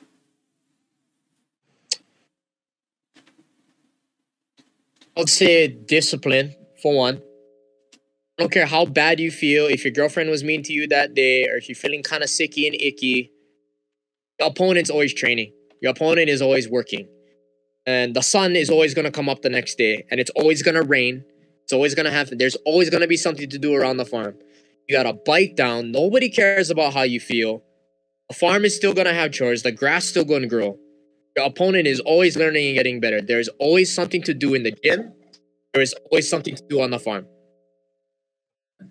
Solid. It's consistency and discipline. What are what are like the biggest challenges you face as a fighter? Oof. Um, oof. that's a loaded question. There's all kinds of. How did I? Huh. I guess the biggest challenge I have is adversity. I'm gonna say that. I wasn't an NCAA wrestler. I wasn't a, a IBJJF jiu-jitsu player. I wasn't a golden glove boxer. I was the shittiest, worst, most least talented kid in every gym that I've ever been in. But I bust my ass. Kill myself every day. I'd work. I was the hardest worker in the room on my come up, and I got average. I'm always going up against somebody better than me. I'm always going up against somebody that's more skilled than me and naturally talented to, than to me. And you see it as a challenge, but also the biggest benefit. Because if you use it to winning all the time and being good at everything, guys, it, it's happened on national television. Guys fall apart when they start losing. Mm. All of a sudden, the fight in their way. To me, that's what being a fighter is about, right? Not knocking the guys out in three seconds or choking them out in the first minute. Like that's one thing. Yeah, you're good at what you do. To me, a true fighter is battling adversity. Real champion to me, one real fighter to me, is when you're getting the shit kicked out of you and your face is getting plastered, you're bleeding from your nose, your arm is torn, your legs is broken, whatever. You find a way around it and you end up on top. I've been in those positions. And me, that's what makes me more secure in my my wailua, my inner spirit, and my my ike, and my and, you know all of these things make me a better fighter. It's not about me getting better than my opponent that just happens to be a plus. I'm a better person every day because of the adversity that I have to overcome. Mm. I like that. If not fighting, then what career would you be pursuing? Be Sam Choi, 300 pounds at five foot four. I love food so much. I I would open one restaurant. I'd become one. I would I would instead of rice, I would use kalo, ulu, and uwala. I'd be making all of these different things. I just want to implement Hawaiian stuff into modern things. That's just my. I'm such a real freaking, you know, hard on for that shit. I love innovating Hawaiian stuff into things that we do. It's just like a. It's kind of late for that now. Like for me to go to culinary school and all that. I can eat. I can eat. I can tell you that. But um, it's like the basis, like I said, is um like my father. I have my associate's degree in fire department, so and especially going back to Maui, going back to Maui and going back to Hawaii and living, yeah, everything is expensive. Like Mhm. it's, you can't can't necessarily do what you love and succeed financially, hundred percent. That's not something that you can do all the time. I'm not saying that's never a thing, but for majority of the people out there, I want to be an artist. You, bruh, it's a grind, and and for me, the danger in that in depending on your passion for financial success, it's end up hating it when you have to do it. That was one of the smarter things that my dad did when it came to the farm. He didn't have to depend on the taro patch because then you end up hating the shit. Oh, I hate Monday. I gotta drag my ass to the taro patch and cut this grass. I don't want to do this. I don't want to do that. If you have to go to the fire station and you know save lives and build up your mana that way, that's cool, right? Like, and you also have a day of work, day of rest, day of work, day of rest, and you get the four days off. Makes it a lot easier to go to work. And then on your days off, you look forward to driving around um, Kaumahina and you go over to Pali and you see Ke'anae sticking out with the sun coming up at, at 7.30 in the morning. And you look forward to those days when you're under the tin roof and you hear the hitting of the rain and you smell the grass that you just been cut one hour ago. And even to the even to those days when you're pulling taro and you gotta make one quota for aloha poi and your ass is itchy, the bugs is crawling all over you, you're scratching till you're bleeding and you're scratching and you're scratching and the thing no go away and water no help and all the fiber yeah. Those those days make it worth it if you don't have to depend on it. You know, so um something that I want to do when I'm said and done, you know, Doc was gonna tell me when to hang gloves up. I want to incorporate Lua again. When people think about Hawaiian men, think about Anikapila guys. They think about the dancers. They think about big guys with happy smiles and aloha shirts. Shit. Um, but I want to be able to resurrect the image of a warrior again and it not be a painting. It's a picture. It's an innovative 21st century thing that we can refer to guys like Max Holloway, Tavares, BJ Penn, but like Kanaka, you know? There's all of these different forms of Hawaii out there, and I want the the koa, the olohe, the lua to be one of them again. That the Ha- that the real Hawaiian man, not these drug pushing, wife beating, scrub boyfriend, cannot cook eggs and hash browns for breakfast, scrubs. That's not what Hawaiian man is for. Oppressing women was not a Hawaiian tradition. We was in the kitchens. We was cooking and cleaning. We was taking care of everybody. Babe, you on your rag? Go take one week off. Go relax with the girls. I got the house. I'ma hold it down. That's what real Hawaiian is. Not one of these scrubs telling your girl to go beat it and let the boys be boys and make me one sandwich. That's not what that's that's not what that's about. That's what I want to promote after that's what I would do if I'm not a fighter, is to promote more Hawaiian men like that. Hawaiian Hawaii needs more Hawaiian men, not whatever the fuck is going on today. Thank you, America. Yeah. You guys taught us. Mic drop. Have you ever um, took something that you learned from fighting and applied it back to farming, or vice versa? Um, one of the kui steps I do. Um, there's a there's a meridian. This is Meahuna, right? So there's a there's a nerve here. Mm. If you watch my fight, um, that I fought in 2019, his name is Thomas Matias. It, I have him up against the fence, and I this is like some Karate Kid shit, bro. Like, you know, like wax on, wax off kind of stuff. You, step, you, you step with your heel, and if you hit the spot just right, you can knock somebody out with that. It's not 100% guaranteed. It's very rare, but it does happen. If you watch the fight, and I step on his foot with my heel, you can see him go limp a little bit. Not necessarily knock out, but it's like an electric shock. It like it hits a nerve and you go, ooh, and you lose control of your body for like just like a millisecond. It makes it shoots a a, a pain receptor to your brain. Think about it, right? And that's when his body melted and I went for the takedown. I do the same thing and I pull taro.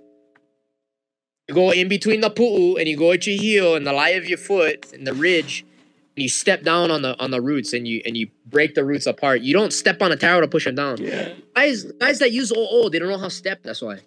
And that actually goes into a lot of things. Guys you guys use OO in the in the low in the wetland because they never chemo, so the mud is all hard Yeah. and the and the plants is not oxidizing, so it's clay, right? And then there's the layer of water that comes up Stuck. Yeah. Guys don't kill guys don't till their soil. Guys don't chemo. So all the thing is pause so they gotta use oo anyway if you cycle the water through you let it fill in and you let it fill out and the sun hits it and it does all of these magical stuff that we supposed to do that we knew how to do already and you would know how for step. And that's what Hali i implement yeah. Ye- Hey, hey, hey. I meant. yeah. Yeah yeah yeah. So the the the kui step is is one of the things that translates really well and then of course the naha you know the naha that's the first strike on the board when you pounding that, that it, it's not the hit it's that's it's not the it's not the kui it's the the naha is when you have the kalo right and you smash Smush it, on it. the board you squish it you Yeah. mush it because right if you're on peace tarot and you hit them like that Boink. and it's wet. It's it's going Yeah. on. You know what I'm talking about. Yeah. You you are part of the Pounders Union. You pound play. You know what I'm talking about. So you get the kalo, you put them on the board, and you smash them. That strike under Uncle Earl Kawa'a is called Naha. So I've done that. When you're sitting on somebody and he's shelled up like this, and you just kind of tap him, and he'll kind of like, you know, that opens up the kui. Now you can start smashing. Don't just start smashing when he's guarded like this because you're only going to hit his hands. So you kind of hit him a little bit, hit him a little bit, and then he opens up, and then oh, now you can make poi. Now we make you poi. You know, so that's another one. That's another good one. That Uh, I've translated farming and fighting together. Bro, those are solid ones straight up. And shout out to Uncle Earl Kawa'a. Yeah, He's brother a, Daniel, Daniel Anthony, the real poi pounder. That's the poi pounder of all poi pounders, bro. Daniel Anthony is the man. He kind of gave me. He kind of took me to school on that papa the last time I went to go see him when he opened his place up to me. Mana He's I. too big. So I heard um you kind of was talking about your dad a lot. Is he would you say that that's one of the most influential people in your life and if not would you like to name them? Well, both my parents are equally as influential in my life. My mother taught me how to chant. Mm. She taught me how taught me how to read and write English. She taught me how to orate and how I speak. You know, she taught me how to use that part. My mom's a ma- uh, my mom is a master quiltist. She does all kind of Hawaiian quilts. She make lace. She do all that stuff.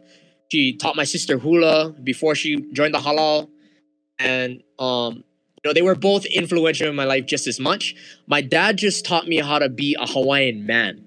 You know, that's why I speak on him like that. But as a human being, 'Cause as that's what you are. mother yeah, my mother and my father, you know, they're both just as influential as the other. You know, my father was at the fire station. You know who was at home when he was at the fire station for 24 hours off and on all year long? My mom. You know, she raised me and my sister just as influentially as my father did. Um, he might they might have implemented in different areas, but you know, the people that I look to is my aina, you know, and implementing this word. Samoa, they say aina for family. America took out the word aina and they implemented ohana to be able to sell it. Everybody thinks it comes from oha na, right? Yeah. That is a term. That, is, that does. I'm not saying that doesn't mean family. It is a correct term, But- but, we erase the Aina aina. is like those you feed. Yes, the I, what you eat, nah, the it's what you exactly what you said. It's what you feed, Yeah. and that's who I look to. I don't, I don't really have any influential heroes. Don't meet your heroes. I met a bunch of them. I'm not gonna name names, but I was really disappointed with a lot of them. And so, hey, like eh. I said, yeah, hoi hoi you say that because I feel like in Hawaii, especially in like this space, I'm not trying to throw shade or anything, but I do notice like I feel like people bigger than you don't really want you to like pop off. I guess. Certain, or certain certain, no certain Certain ones ones. because bro like I am so who you think they are. yeah, that's all I'm trying to say. You gotta you gotta understand that what they did that influenced you to be who you are is one part of their life. That- There's yeah. a side of me yeah, that's not on camera that somebody really wouldn't like. Yeah. But I'm a, like a unique I'm a unique person. Like for me, in in a sense where it's a blessing and a curse at the same time. It's a double edged sword because what you give is what you get, Mm. and sometimes what you get isn't what you like. yeah, for So- real, bro. you know, and I looked to my tutu lady because I knew her. You know, I had a relationship with her. I got to learn from her. I got to watch her. I looked to my papa. I looked to my nana. I looked to my mom. I looked to my sister.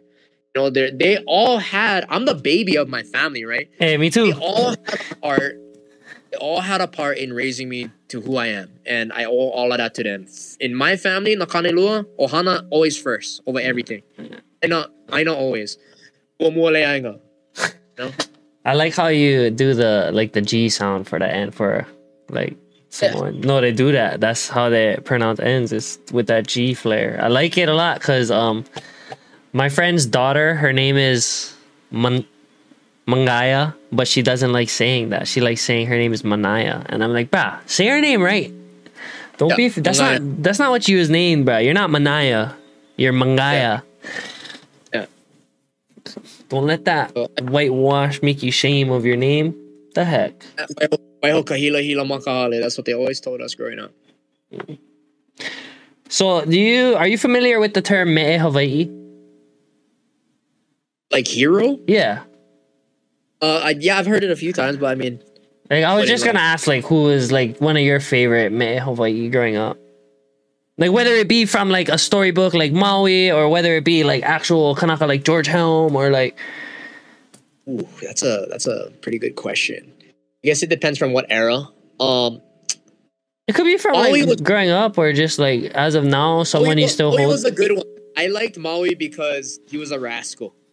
I liked I liked that fact that you know he just because I feel like emulate a lot of his characteristics for sure. Um, you know he, he he means well. His intentions are great, but he can still have fun. Yeah, Yeah. you don't gotta be one stone head all the time. He he emulates the fact that there's a time and place for pleasure, and I have a deep appreciation for that because I work really hard a lot, and it's it's good to kind of let that go and decompress every once in a while. Sometimes it's just funny. Bro, I But, um, like even in a lot of other Mo'olelos, like the main characters. What was that? Ah. Ah, I take all that back. Just kidding. I love Maui, but brah, I'i Mai Va'a is my guy. oh, That is Umi's adoptive son. And he was the hammer for everything. Pi'imaiwa'a was the duct tape for every problem Umi had. Umi, was- my um Big Island, or I I want to say it was Umi. Oh, was it? Was it Kia? Was it Umi? I have my notes in here somewhere, but want to say it was Umi's adoptive son, but that was just his friend that he took care of.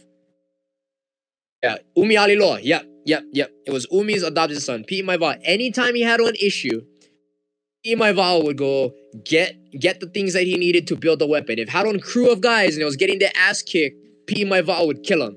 He is my favorite character in real life of Hawaiian history of all time. Look him up in Ruling Chiefs. P. Maiva. That is the guy, my guy. okay. That's my Do you um can you share any like uh, Mo'olelo about him that you know? Um, well, I mean, he was like I said. If you read the one of the first chapters of Umi Alilo, it's about Umi, Yeah. and it shows how he became the Aimoku of Hawaii Island at that time when he took it from his brother. ah, What is his name? Lo- was it Lono? Kiabe. Wait, was Kiabe? That was Umi's son. Kiabe was yeah. Kiabe was Kiabe was Umi's son. Both had the same story, um, but forget who Umi's brother was. He was fighting for his brother for the crown when um Liloa died. I have it in my notes downstairs. But anyways, um, Umi was the bastard child, the Lepo Popolo. Was his dad would go screw around on his. I mean, not screw around because marriage wasn't like that at that time. Anyways, he had a he had a lower child. Yeah, the second. Or Gave- like, yeah. yeah, he gave his mahiole, his ahu'ula, and his pal- palawa to the the woman, and he said, "When my son he just starts asking questions, tell him come look for me." And so he did. And on his journey, he runs into the street kid. Pete Maival was the first one. Mm, Yeah, yeah, and he ad- adopts him, adopts him. Yeah yeah, Adopts him. Yeah, yeah. That, that was the word hanai. yeah. When you're writing, when you're writing, But hanai down, means to feed, so he could have just been like giving him food. it's brought up. Yeah. You know what I mean? Like so. Anyways, it in my va is in a lot of those stories where like they go through war together, they go on journeys together, and P in my va is always the answer. There was this one story where they were fighting in Hana, and I forget the name of the chief that they was fighting at that time. This is when he was helping Umi's son, um, Kiha. And Kiha was trying to take back the throne from Lono, a Pi'ilani. They were fighting for Pi'ilani's reign and Keave coming from Umi, and they're related in that respect. Took Umi's men over, and Pi'imaiwa'a jumped in on the um, on the support gang, the second fleet. They docked in Wailua. And when they went around to Hana to go take that mountain, they had um something Makua. What was his name? Uh, I forget. But Hadwan Hadwan chief that was that was in charge of Hana at that time, and um they made a dummy, like a fake person at night to stand watch, and it looks like a huge person. And so they kept throwing rocks at it and throwing ma'os at it, and the guy kept standing like, "Oh, this guy's on hammer. He's not going down." And the sun would come up, and then Hana would hold it down, and nobody could freaking um like take over, right? And then when they slept, Pi'imaiwa'a and Pi'i the Pali, and he figured out it was a freaking dummy, so he threw it off the cliff, and then he killed everybody, kick everybody's ass piles and piles on bodies on bodies and I just always appreciated how dependable Pi'imaiwa'a was. Like, oh, of course, of course he pops up again. And he pops up in another chapter. Like, he's just he's just always around, solving everybody's problem, wiping everybody's ass, and not getting any other credit. And I just appreciate that. Nobody listens to him until it's his like everybody else's plan goes to shit. I just really, really appreciated, have a deep appreciation for that guy. So that's my me'e, is Pi'imaiwa'a. I like that. I like that. It's not like a freaking cliche one, you know. So Yeah. that's super killer. So going back into fighting, like what was one of the most memorable fights you had, and like why was it memorable for you? Ooh. Mm. Prestige wise would have to be my pro debut. Only because I fought this guy. His name was Joy von Blankenberg. This guy, he was training out of Gracie Technics at the time. I fought him before. And I was going through all kinds of stuff. I missed weight because I had staph in my foot. I had to go be on antibiotics and I was all like screwed up like that. And I wasn't feeling like on. And in the amateur fight, I threw a, a sloppy leg kick and he came right down the middle with a right hand. Boom, put my lights out, sat me down. And in the panic, I'm like all discombobulated, right? And I go into for a panic, I panic double leg. That's an amateur move. And he sunk in the gilly and he's choking me. My legs are freaking flopping in the air. It's on YouTube dude. You can watch that fight. It's on YouTube. And I'm not tapping. I'm a freaking hammer. I don't give a shit about that. You have to kill me. And he did. I went out. I was sleeping, you know? Next thing I know, I thinking I'm thinking I'm naked. I don't know where my pants is. I'm, there's people all over me. Like I was I was out, right? Fast forward maybe a year later, a year and a half maybe, uh, pro debut. And I got matched up to rematch him again on Destiny. And um give me a second. I gotta plug my laptop in. I'm about to die. Hold on. Here. Um, so I ended up getting matched up to fight him again. And I ended up beating him. So it was a I didn't finish him. I got the I got a split decision. And you know, hometown advantage, right? So I got a I got a split decision and I ended up beating the guy that put me to sleep on my first fight ever. I had all my friends. I had my my dad was there. I had a lot of I had a lot of friends from Oahu that were there and I partied all night long, staying in a eight hundred dollar hotel room that I got sponsored for. I was freaking living my best life that night. I felt like the king of Hawaii in that that, that night. And that, probably meant more to me because I got to recover from a loss, but it, I got to prove to myself that like, oh, I'm pro now. Like I can I can I think I can do this thing you know, all my amateur stuff, I was eight and four as an amateur, and I was doing that route for a while. And you know, that's just kind of practice. Like it's just to kind of let you see if this is something that you want to pursue. And my debut was like my first true test, you know. So that that's what the most memorable one for me. Solid. So you lost your last amateur one. Know. Um, I had a couple of I had a couple of fights between Joey and that fight. Oh, okay, okay. So you bounced back after then after Yeah. that loss. Oh, solid, bro. And you got the freaking Wait. Izzy moment. kind of, you know, like not not to the same prestige, but I didn't get the finish. But He's a good guy too. Like he's he's a he's a really nice guy, really really skilled fighter. But it just that night was my night. Yeah. Was the so wait the fight with Thomas was pro? Yeah, that was my second pro fight. Okay. I was so scared. I mean, bro, like so like how does that whole process work? Like going from like getting an opponent to like choosing to walk out to like cause whole butterflies Yeah. before a fight is no joke. Oh, I am the worst, bro.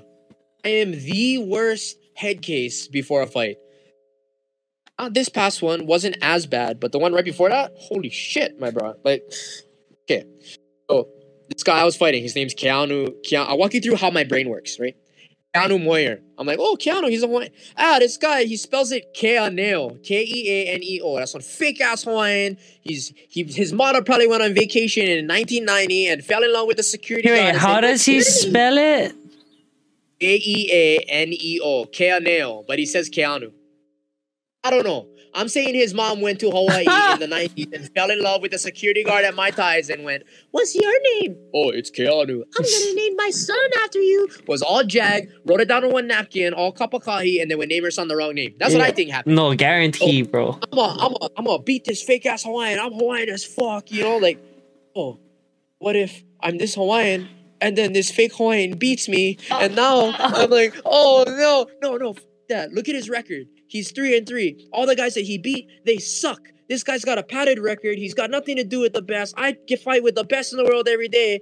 So what if he's that bad? And then I lose to him. that means I'm worse than him. So I'm going back and forth like this, right? The whole time. I go through that every single fight. I don't know where that came from, but it is the I am I will never lie about that. I'm always nervous. I am always anxious. I'm always excited. I'm always cocky. I'm always scared. I'm all of that in a ill in just on steroids and it's it's a bad time up here. You don't want to be in my head during a fight camp. It's the worst. And Uh, your last one, your last one when you was oling before your fight, that was pretty hammer.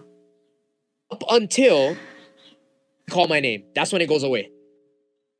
Reason why I do ha'a is to get rid of myself as let me let me kind of break that down.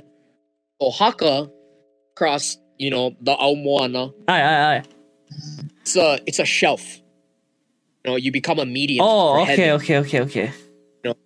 It's we have what we call you know how they have the pukana in Aotearoa? Aye. Yeah, and you know, before battle in Samoa, they do the the fa'aunu. You know, they let they let everybody know that some big dick is coming and I'm taking your shit. Hawaii, we have what you call luai.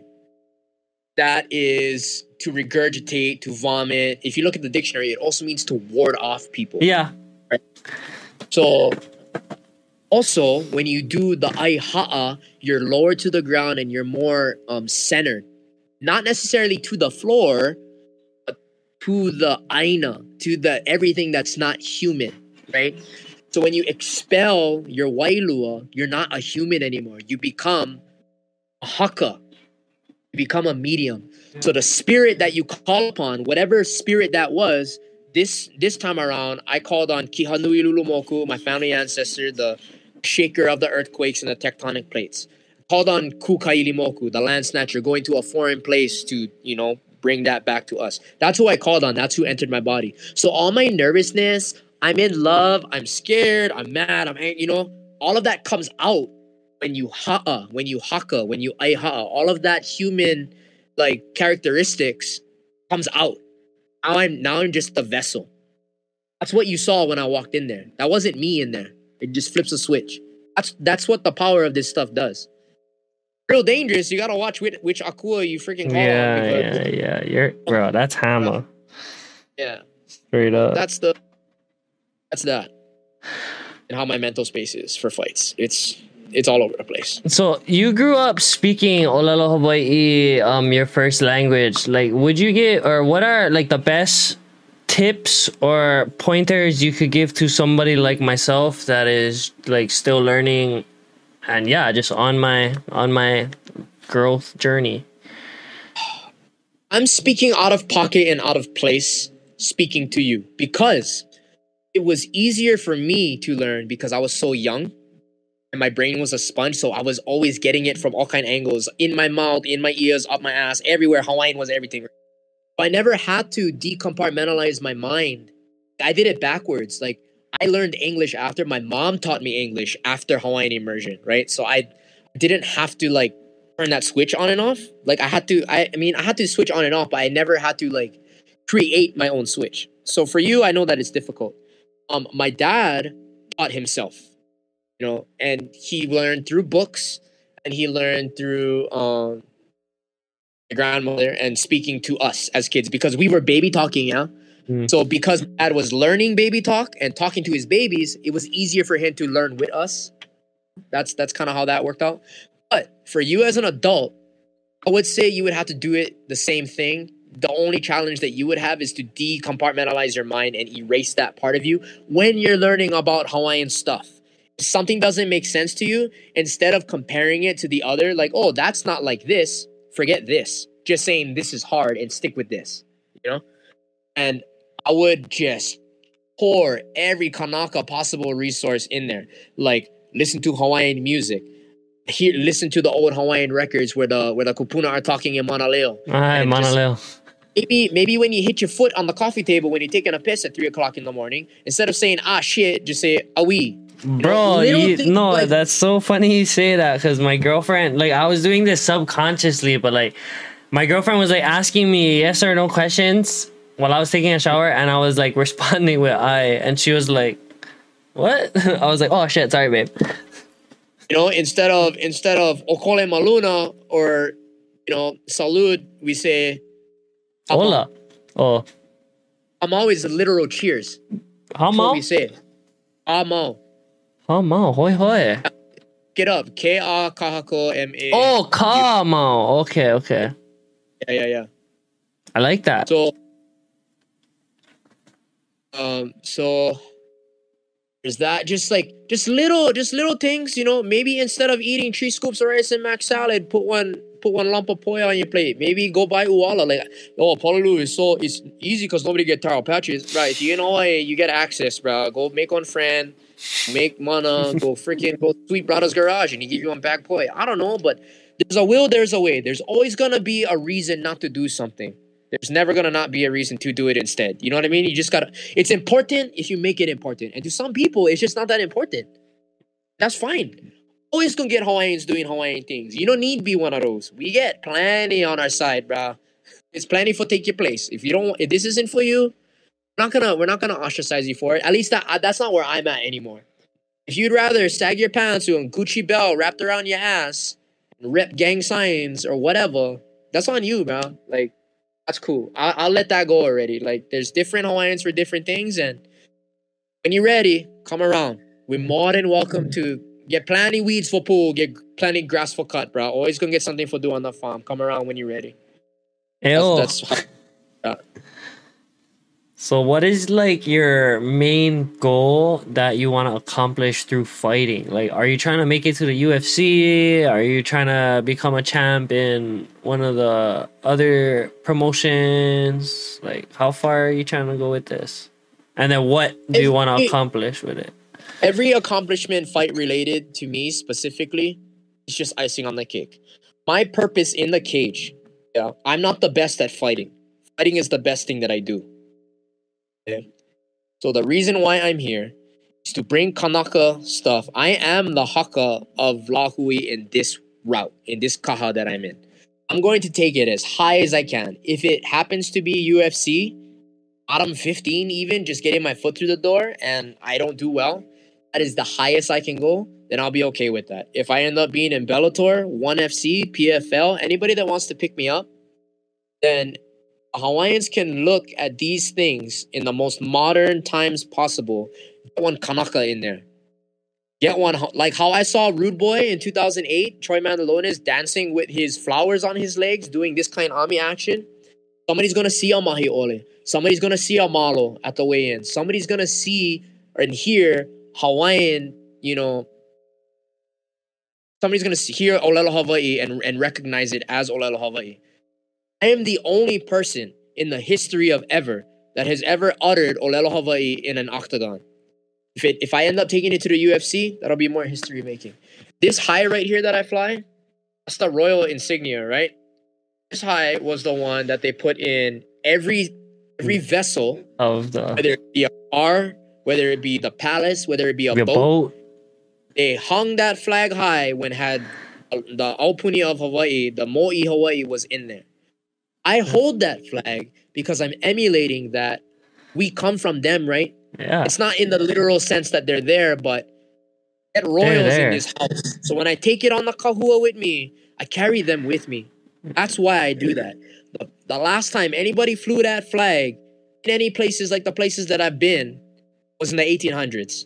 That's the last time somebody flew that flag there.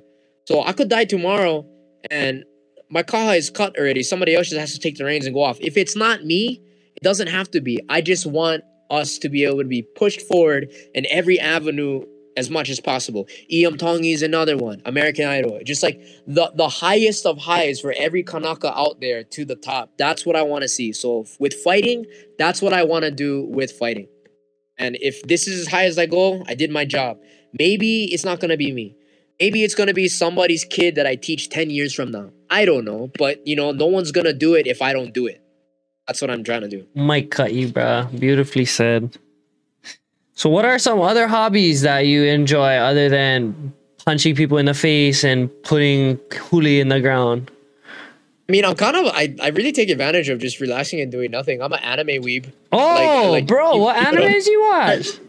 Yeah, that's why I, that's why I focused on your glasses. I'm into One Piece. I'm in, Naruto's kind of basic. Dragon Ball Z's kind of basic. Attack on Titan, Demon Slayer, Seven Deadly Sins. You know, um, freaking that Toriko one where it's about food. Like, there's all like there's a lot of different animes that I'm like into. Um, Berserk was a good one.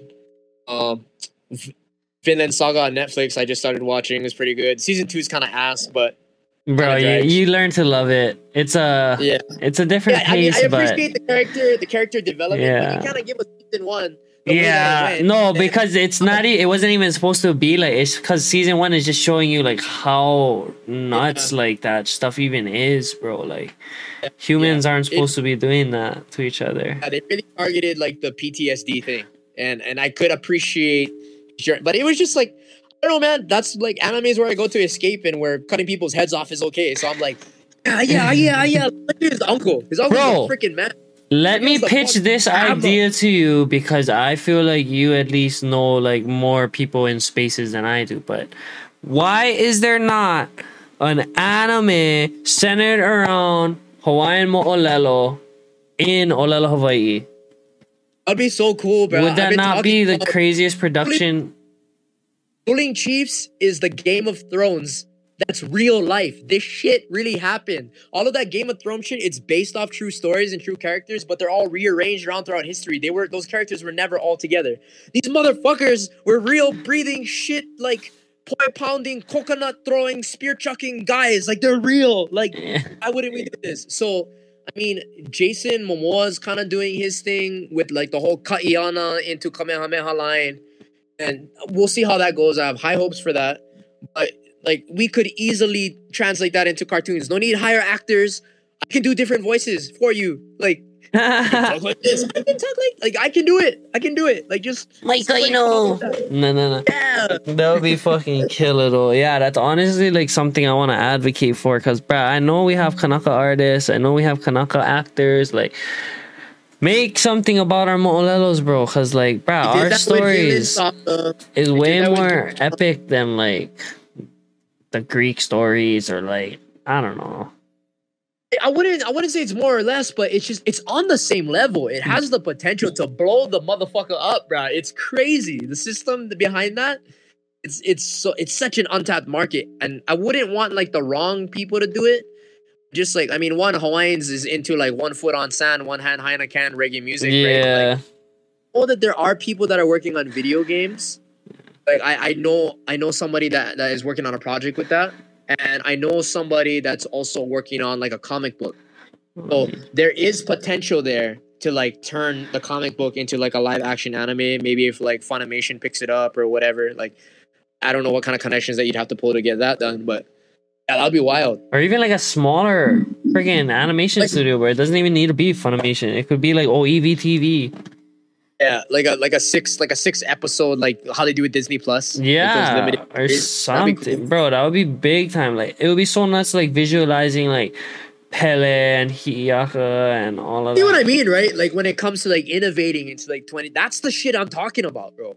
Like that's what I want to see for everything. Bro, my pet peeve is when Kanakas are like, I have a few friends that are kind of like, their Manao isn't really. And they're like, bro, if it wasn't for America, Hawaii would blah, blah, blah, blah. I'm just like, bro, offend a lot of people. do right you now. not even understand that Hawaii was ahead of America in so many ways, bro? Like, You know what? Kalakaua America. literally like he was so progressive and it's so irritating how like you think that they brought us things that we had first. If Hawaiians never, if America didn't come around, Hawaiian wouldn't have internet. Hawaiian wouldn't have plumbing. Hawaiian wouldn't have Wi-Fi. You know who else has Wi-Fi, plumbing, and internet, and and plumbing, and whatever I just repeated myself six, seven times? The whole fucking planet. Everybody has that shit, and it wasn't America's fault. Okay, get out of here with that. Oh, well, if America didn't do it, uh, you'd be Japanese or Russian or German right now. Oh yeah, can I rape you? If I don't rape you, somebody else is gonna rape you, and you're lucky if I rape you because I'm nicer. That's how you sound. You're stupid. Bro, that Japan like I hate how they say like, oh, other countries would have did it, but it's like no, they wouldn't. We had treaties signed with them, and they like Stupid. they recognized us. My point is, okay, like we can play the what if game. Like if this happened, maybe this would have happened. But the fact of the matter is, that's that's all fake. Like it's all that's all imaginary and hypotheticals. What really happened is America said, "Hello, you can trust us," and we're like, "Okay, here's some land." And then they were like, "Just kidding, I'm betraying you, Bro, and that. it's even worse than that. It's like rich haoles, that's literally what it rich business sugarmen felt that they were powerful that they could go to our king with a bayonet and make him sign some bullshit ass constitution and then make like that holds power. Bro, that's the irritating thing. Is like none of those fucking documents have any validity and like they're trying to like hold it like as Yeah. law. It's like fuck you guys, do the research. There was no treaty. You can't sign a fucking you can't sign a fucking document under duress. A But, like, pe- bayonet. That's all like arguing. That's all arguing ignorance, right? Like when you have those arguments with those people, look at the people who's saying that stuff. Of course they don't. They, of course they think that. Like they don't. They don't have like the the space and capacity in their brains to look at it from a different perspective, and they never learned anything. All of a sudden, you tell them these things, and they go, "Oh, they're really just speaking out of pocket, and they don't know shit." Bro, it's crazy to me that there's places in town where we still like honor the people that like did so much hella in Hawaii. Like all like bro. Rename those places back to the original shit. Stop fucking Shout out, stop shout out to changing bro. Straight up, Alexander and Baldwin too. Those freakers are buying up literally every piece of Hawaii. And it's like, when is our leaders going to make it stop? Like, it's irritating how all of our elected officials, or most of them, are like people not even from here. It's like, how is that even possible? Because, like, one, what the fuck do they know about Hawaii and what we'd want? And two, like, bruh, they're literally just using here as a stepping stone to get wherever the fuck they're trying to go after. Mm. It's like, bruh, they're not gonna care about the long lasting effects of the bullshit they fucking put into place. We gotta live very through it. right?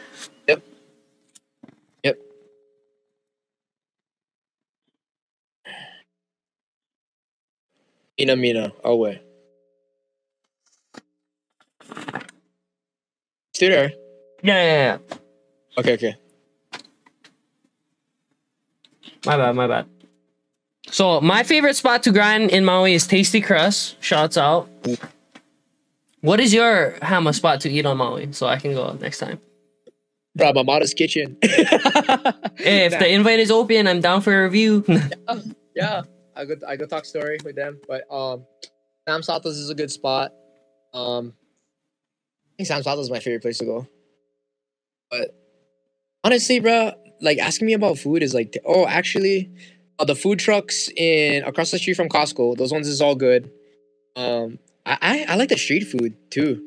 Like, all of that, they get like one one parking um one little parking zone in um in Haiku in that shopping center. They get one one local grown truck over there, and then they have like a Mediterranean spot. It's a good little it's a good little way of, like in the bushes that you can that you can find on the way to Hana and whatever. Bro, so in the chat right now, we're talking about good spots to eat on Maui, yeah? One of the viewers goes, Nagasako's no kaoi. And then this What? other this other viewer goes, Don't listen to this guy. He puts ketchup on his laulau. Only put ketchup on dry laulau, okay? if you just made them good, I wouldn't have to do that, okay? Don't do that all the time. It was one video and one joke, and at least I'm honest with myself. All you guys is lying and putting sugar on your poi and just not telling everybody, okay? That's class. Get off my back. If you if you know how to throw spears and throw on one malo and get one headshot and one coconut from 15 yards, then you can eat whatever you like, okay? Like see. I caught. yes, uh, if you could have one superpower, what would it be and why? Teleporting. Teleporting. How come? I hate tra- Oh, okay. Bro, I Like hate flying too, yeah. I- don't like going anywhere. I don't like driving to work. I don't like flying to Idaho. I don't like going anywhere. Would it be like teleporting like like the movie Jumper or would it be like um like a different like how how would it work? um I guess jumper would would be the one cuz like all I have to do is look at one picture, right? Yeah, you gotta like visualize. But like- you get the you get the you get the scary um Samuel L. Jackson chasing you though. He can follow you through your little jumps. If I was him, I would just hug him and teleport him to the sky so he hits the pavement. People are stupid. They don't know how to. These people don't know how to fight. This guy was a ri- like like a like a bum trailer trash boy that got bullied in school, got dunked in a lake, didn't know how to freaking live his life and defend himself. I would have. Yeah, my brother, I got you. Boom, fucking out the top of the Empire State Building, splat. Nice try. That's what I would do. How hard is that? It's just because people don't know how to fight. That's why. Anyways, Bro, just the movie would be done if you was the main character straight up. it wouldn't even last, bro. And then um, if you because if you're like um, if you're like Azazel or Kurt Wagner from um X Men, uh they can only teleport. They can only teleport to where they what see. they so see. that's kinda yeah, like they can't even Yeah, go to the horizon. Can't even go to the bathroom. like, like this kind of shit. I could just be here from the other side of my room. But yeah, I that's jump- that's classic. Fucking um I feel like my superpower I would choose was to be control time. Ooh. Like kind of like a click remote, but more like in my now. But the reason being is because like I would want to go back in time to see like how the fuck shit was made, like pyramids, hell, bro. Even hell, like they're literally half pyramids if you fucking look at them. Like it's just so nuts, bro. Like there's this one um in like Micronesia. And it's literally like basalt pillars stacked like a log cabin, bro. And I just tripped. Like, how the fuck could people make that back then? But yeah, I would want to control time to go in the past, go in the future, pause time if I ever get into Yeah. a scrap, so I can like fucking get a few hits in before, or slow mo 'em when we're actually fighting. Mm. But yeah, controlling time would be a killer one. That's a good one. I would go back and see everything. Fuck yeah, I hope that happens like when I holla, like That's that's exactly what I what I say every time. Like when I go, I like go back and see all the stuff. yeah. Ask all the questions. I just want to know everything that I ever wondered. really want to see who ate Captain Cook. I want to see who did that. I really want to see who um who freaking who built the pyramids, bro. You know why they built the pyramids? Because they never have diabetes. It was all healthy. Never have gout by the time they was 40.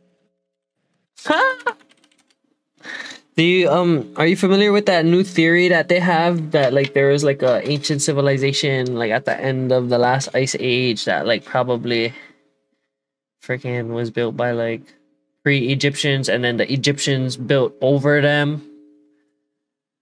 I'm not I'm not familiar with it, but I wouldn't doubt it for a second. Yeah, yeah, People be- that's That shocked me. I, for me, like any kind of history, like beyond contact of like, you know, industrial science or civilization, I don't believe a word of it. I just see them as theories. If you tell me another theory, it wasn't. It wouldn't surprise me. I believe in aliens. Hoi hoi. I think that.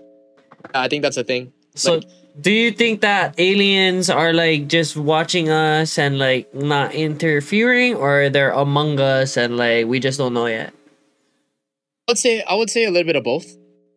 I don't think that there's like a secret like I don't think it's that deep where they're like watching our every move or whatever. I think they're just like, okay, guys are them. Let's like uh kind of let them, you know. I definitely think that there's life outside of this planet. I don't think that we're that special. Okay, I It's a very it's a very American way or a human way of looking at things. It's very selfish. I don't think that humans are that special in the universe. I just think that we're just so happen to be allowed to exist. Yeah. So different from plants, animals, rocks, and shit. Like Yeah, it's not how there's like rocks like in space too. yeah. If you think about it, like just chilling there. Uh, there's there's yeah there's too many there's too many unanswered questions. There's no way that there's no other life outside. So, and what is um one of the biggest misconceptions people have about you that yeah that you know about that ain't true? honestly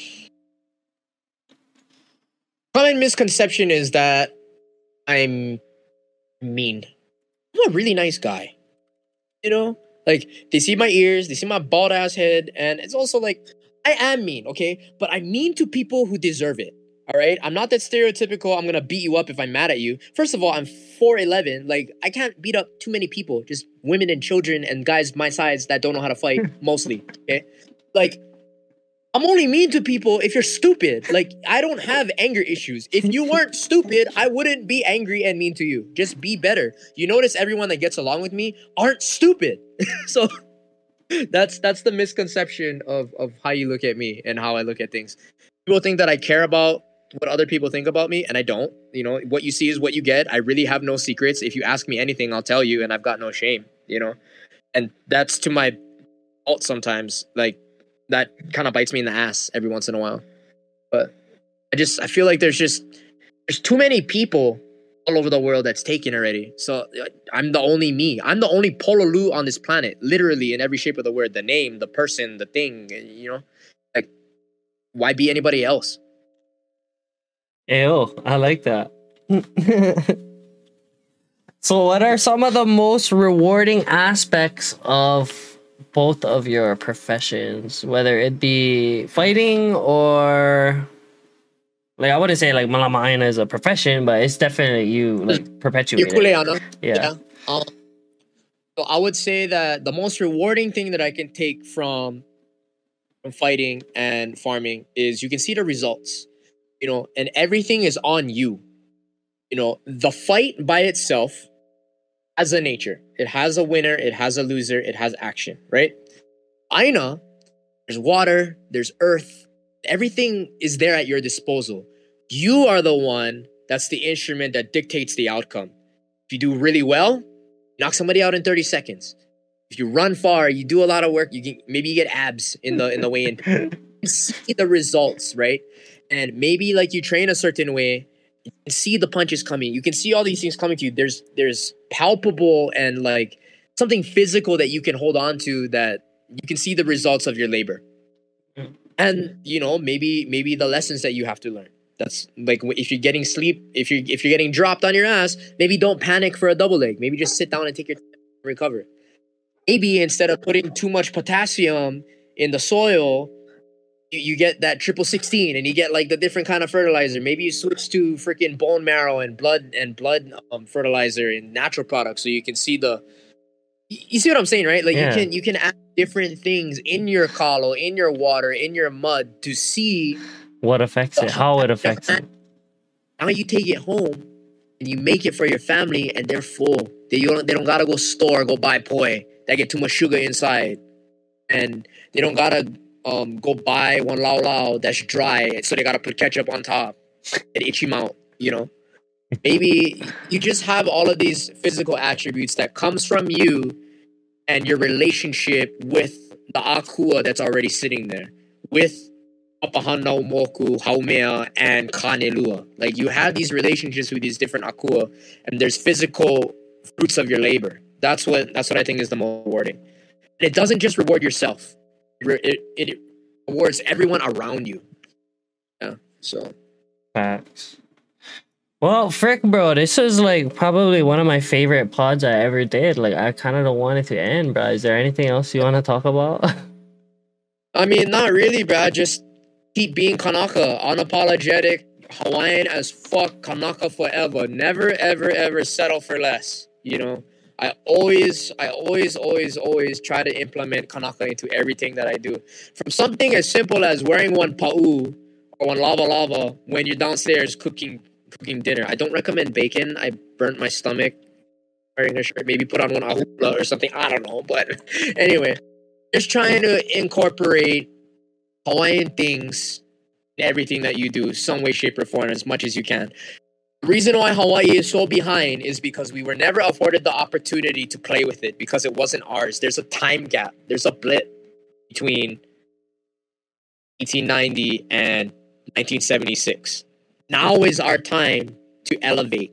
That's how we ensure our survival. The most important thing in this life to me is the survival of my people, our people. So that's how you do that. As long as we making Hawaiian kids saying Hawaiian words, it's a fuck you to the system, and we're never gonna die. We're never gonna lose. That's it. Oh yeah, balling. well, Roger, bro, finally, what does aloha mean to you? Um, I think we I think we covered that right. Um, aloha is conditional. Stretch yourself too far. Be careful. Uh, the condition of aloha and unconditional and everything that it was worked for them at that time. Aloha yourself first. Aloha your family first. Aloha your community first. Then you can stretch everybody else thin. Because if you're not solid, your family not solid. Be healthy, strong, pono, eat when you're supposed to eat, sleep when you're supposed to sleep, take care of yourself because if you don't have that, your aloha is worthless. That's when aloha goes to die. Be careful with it. That's what aloha means to me.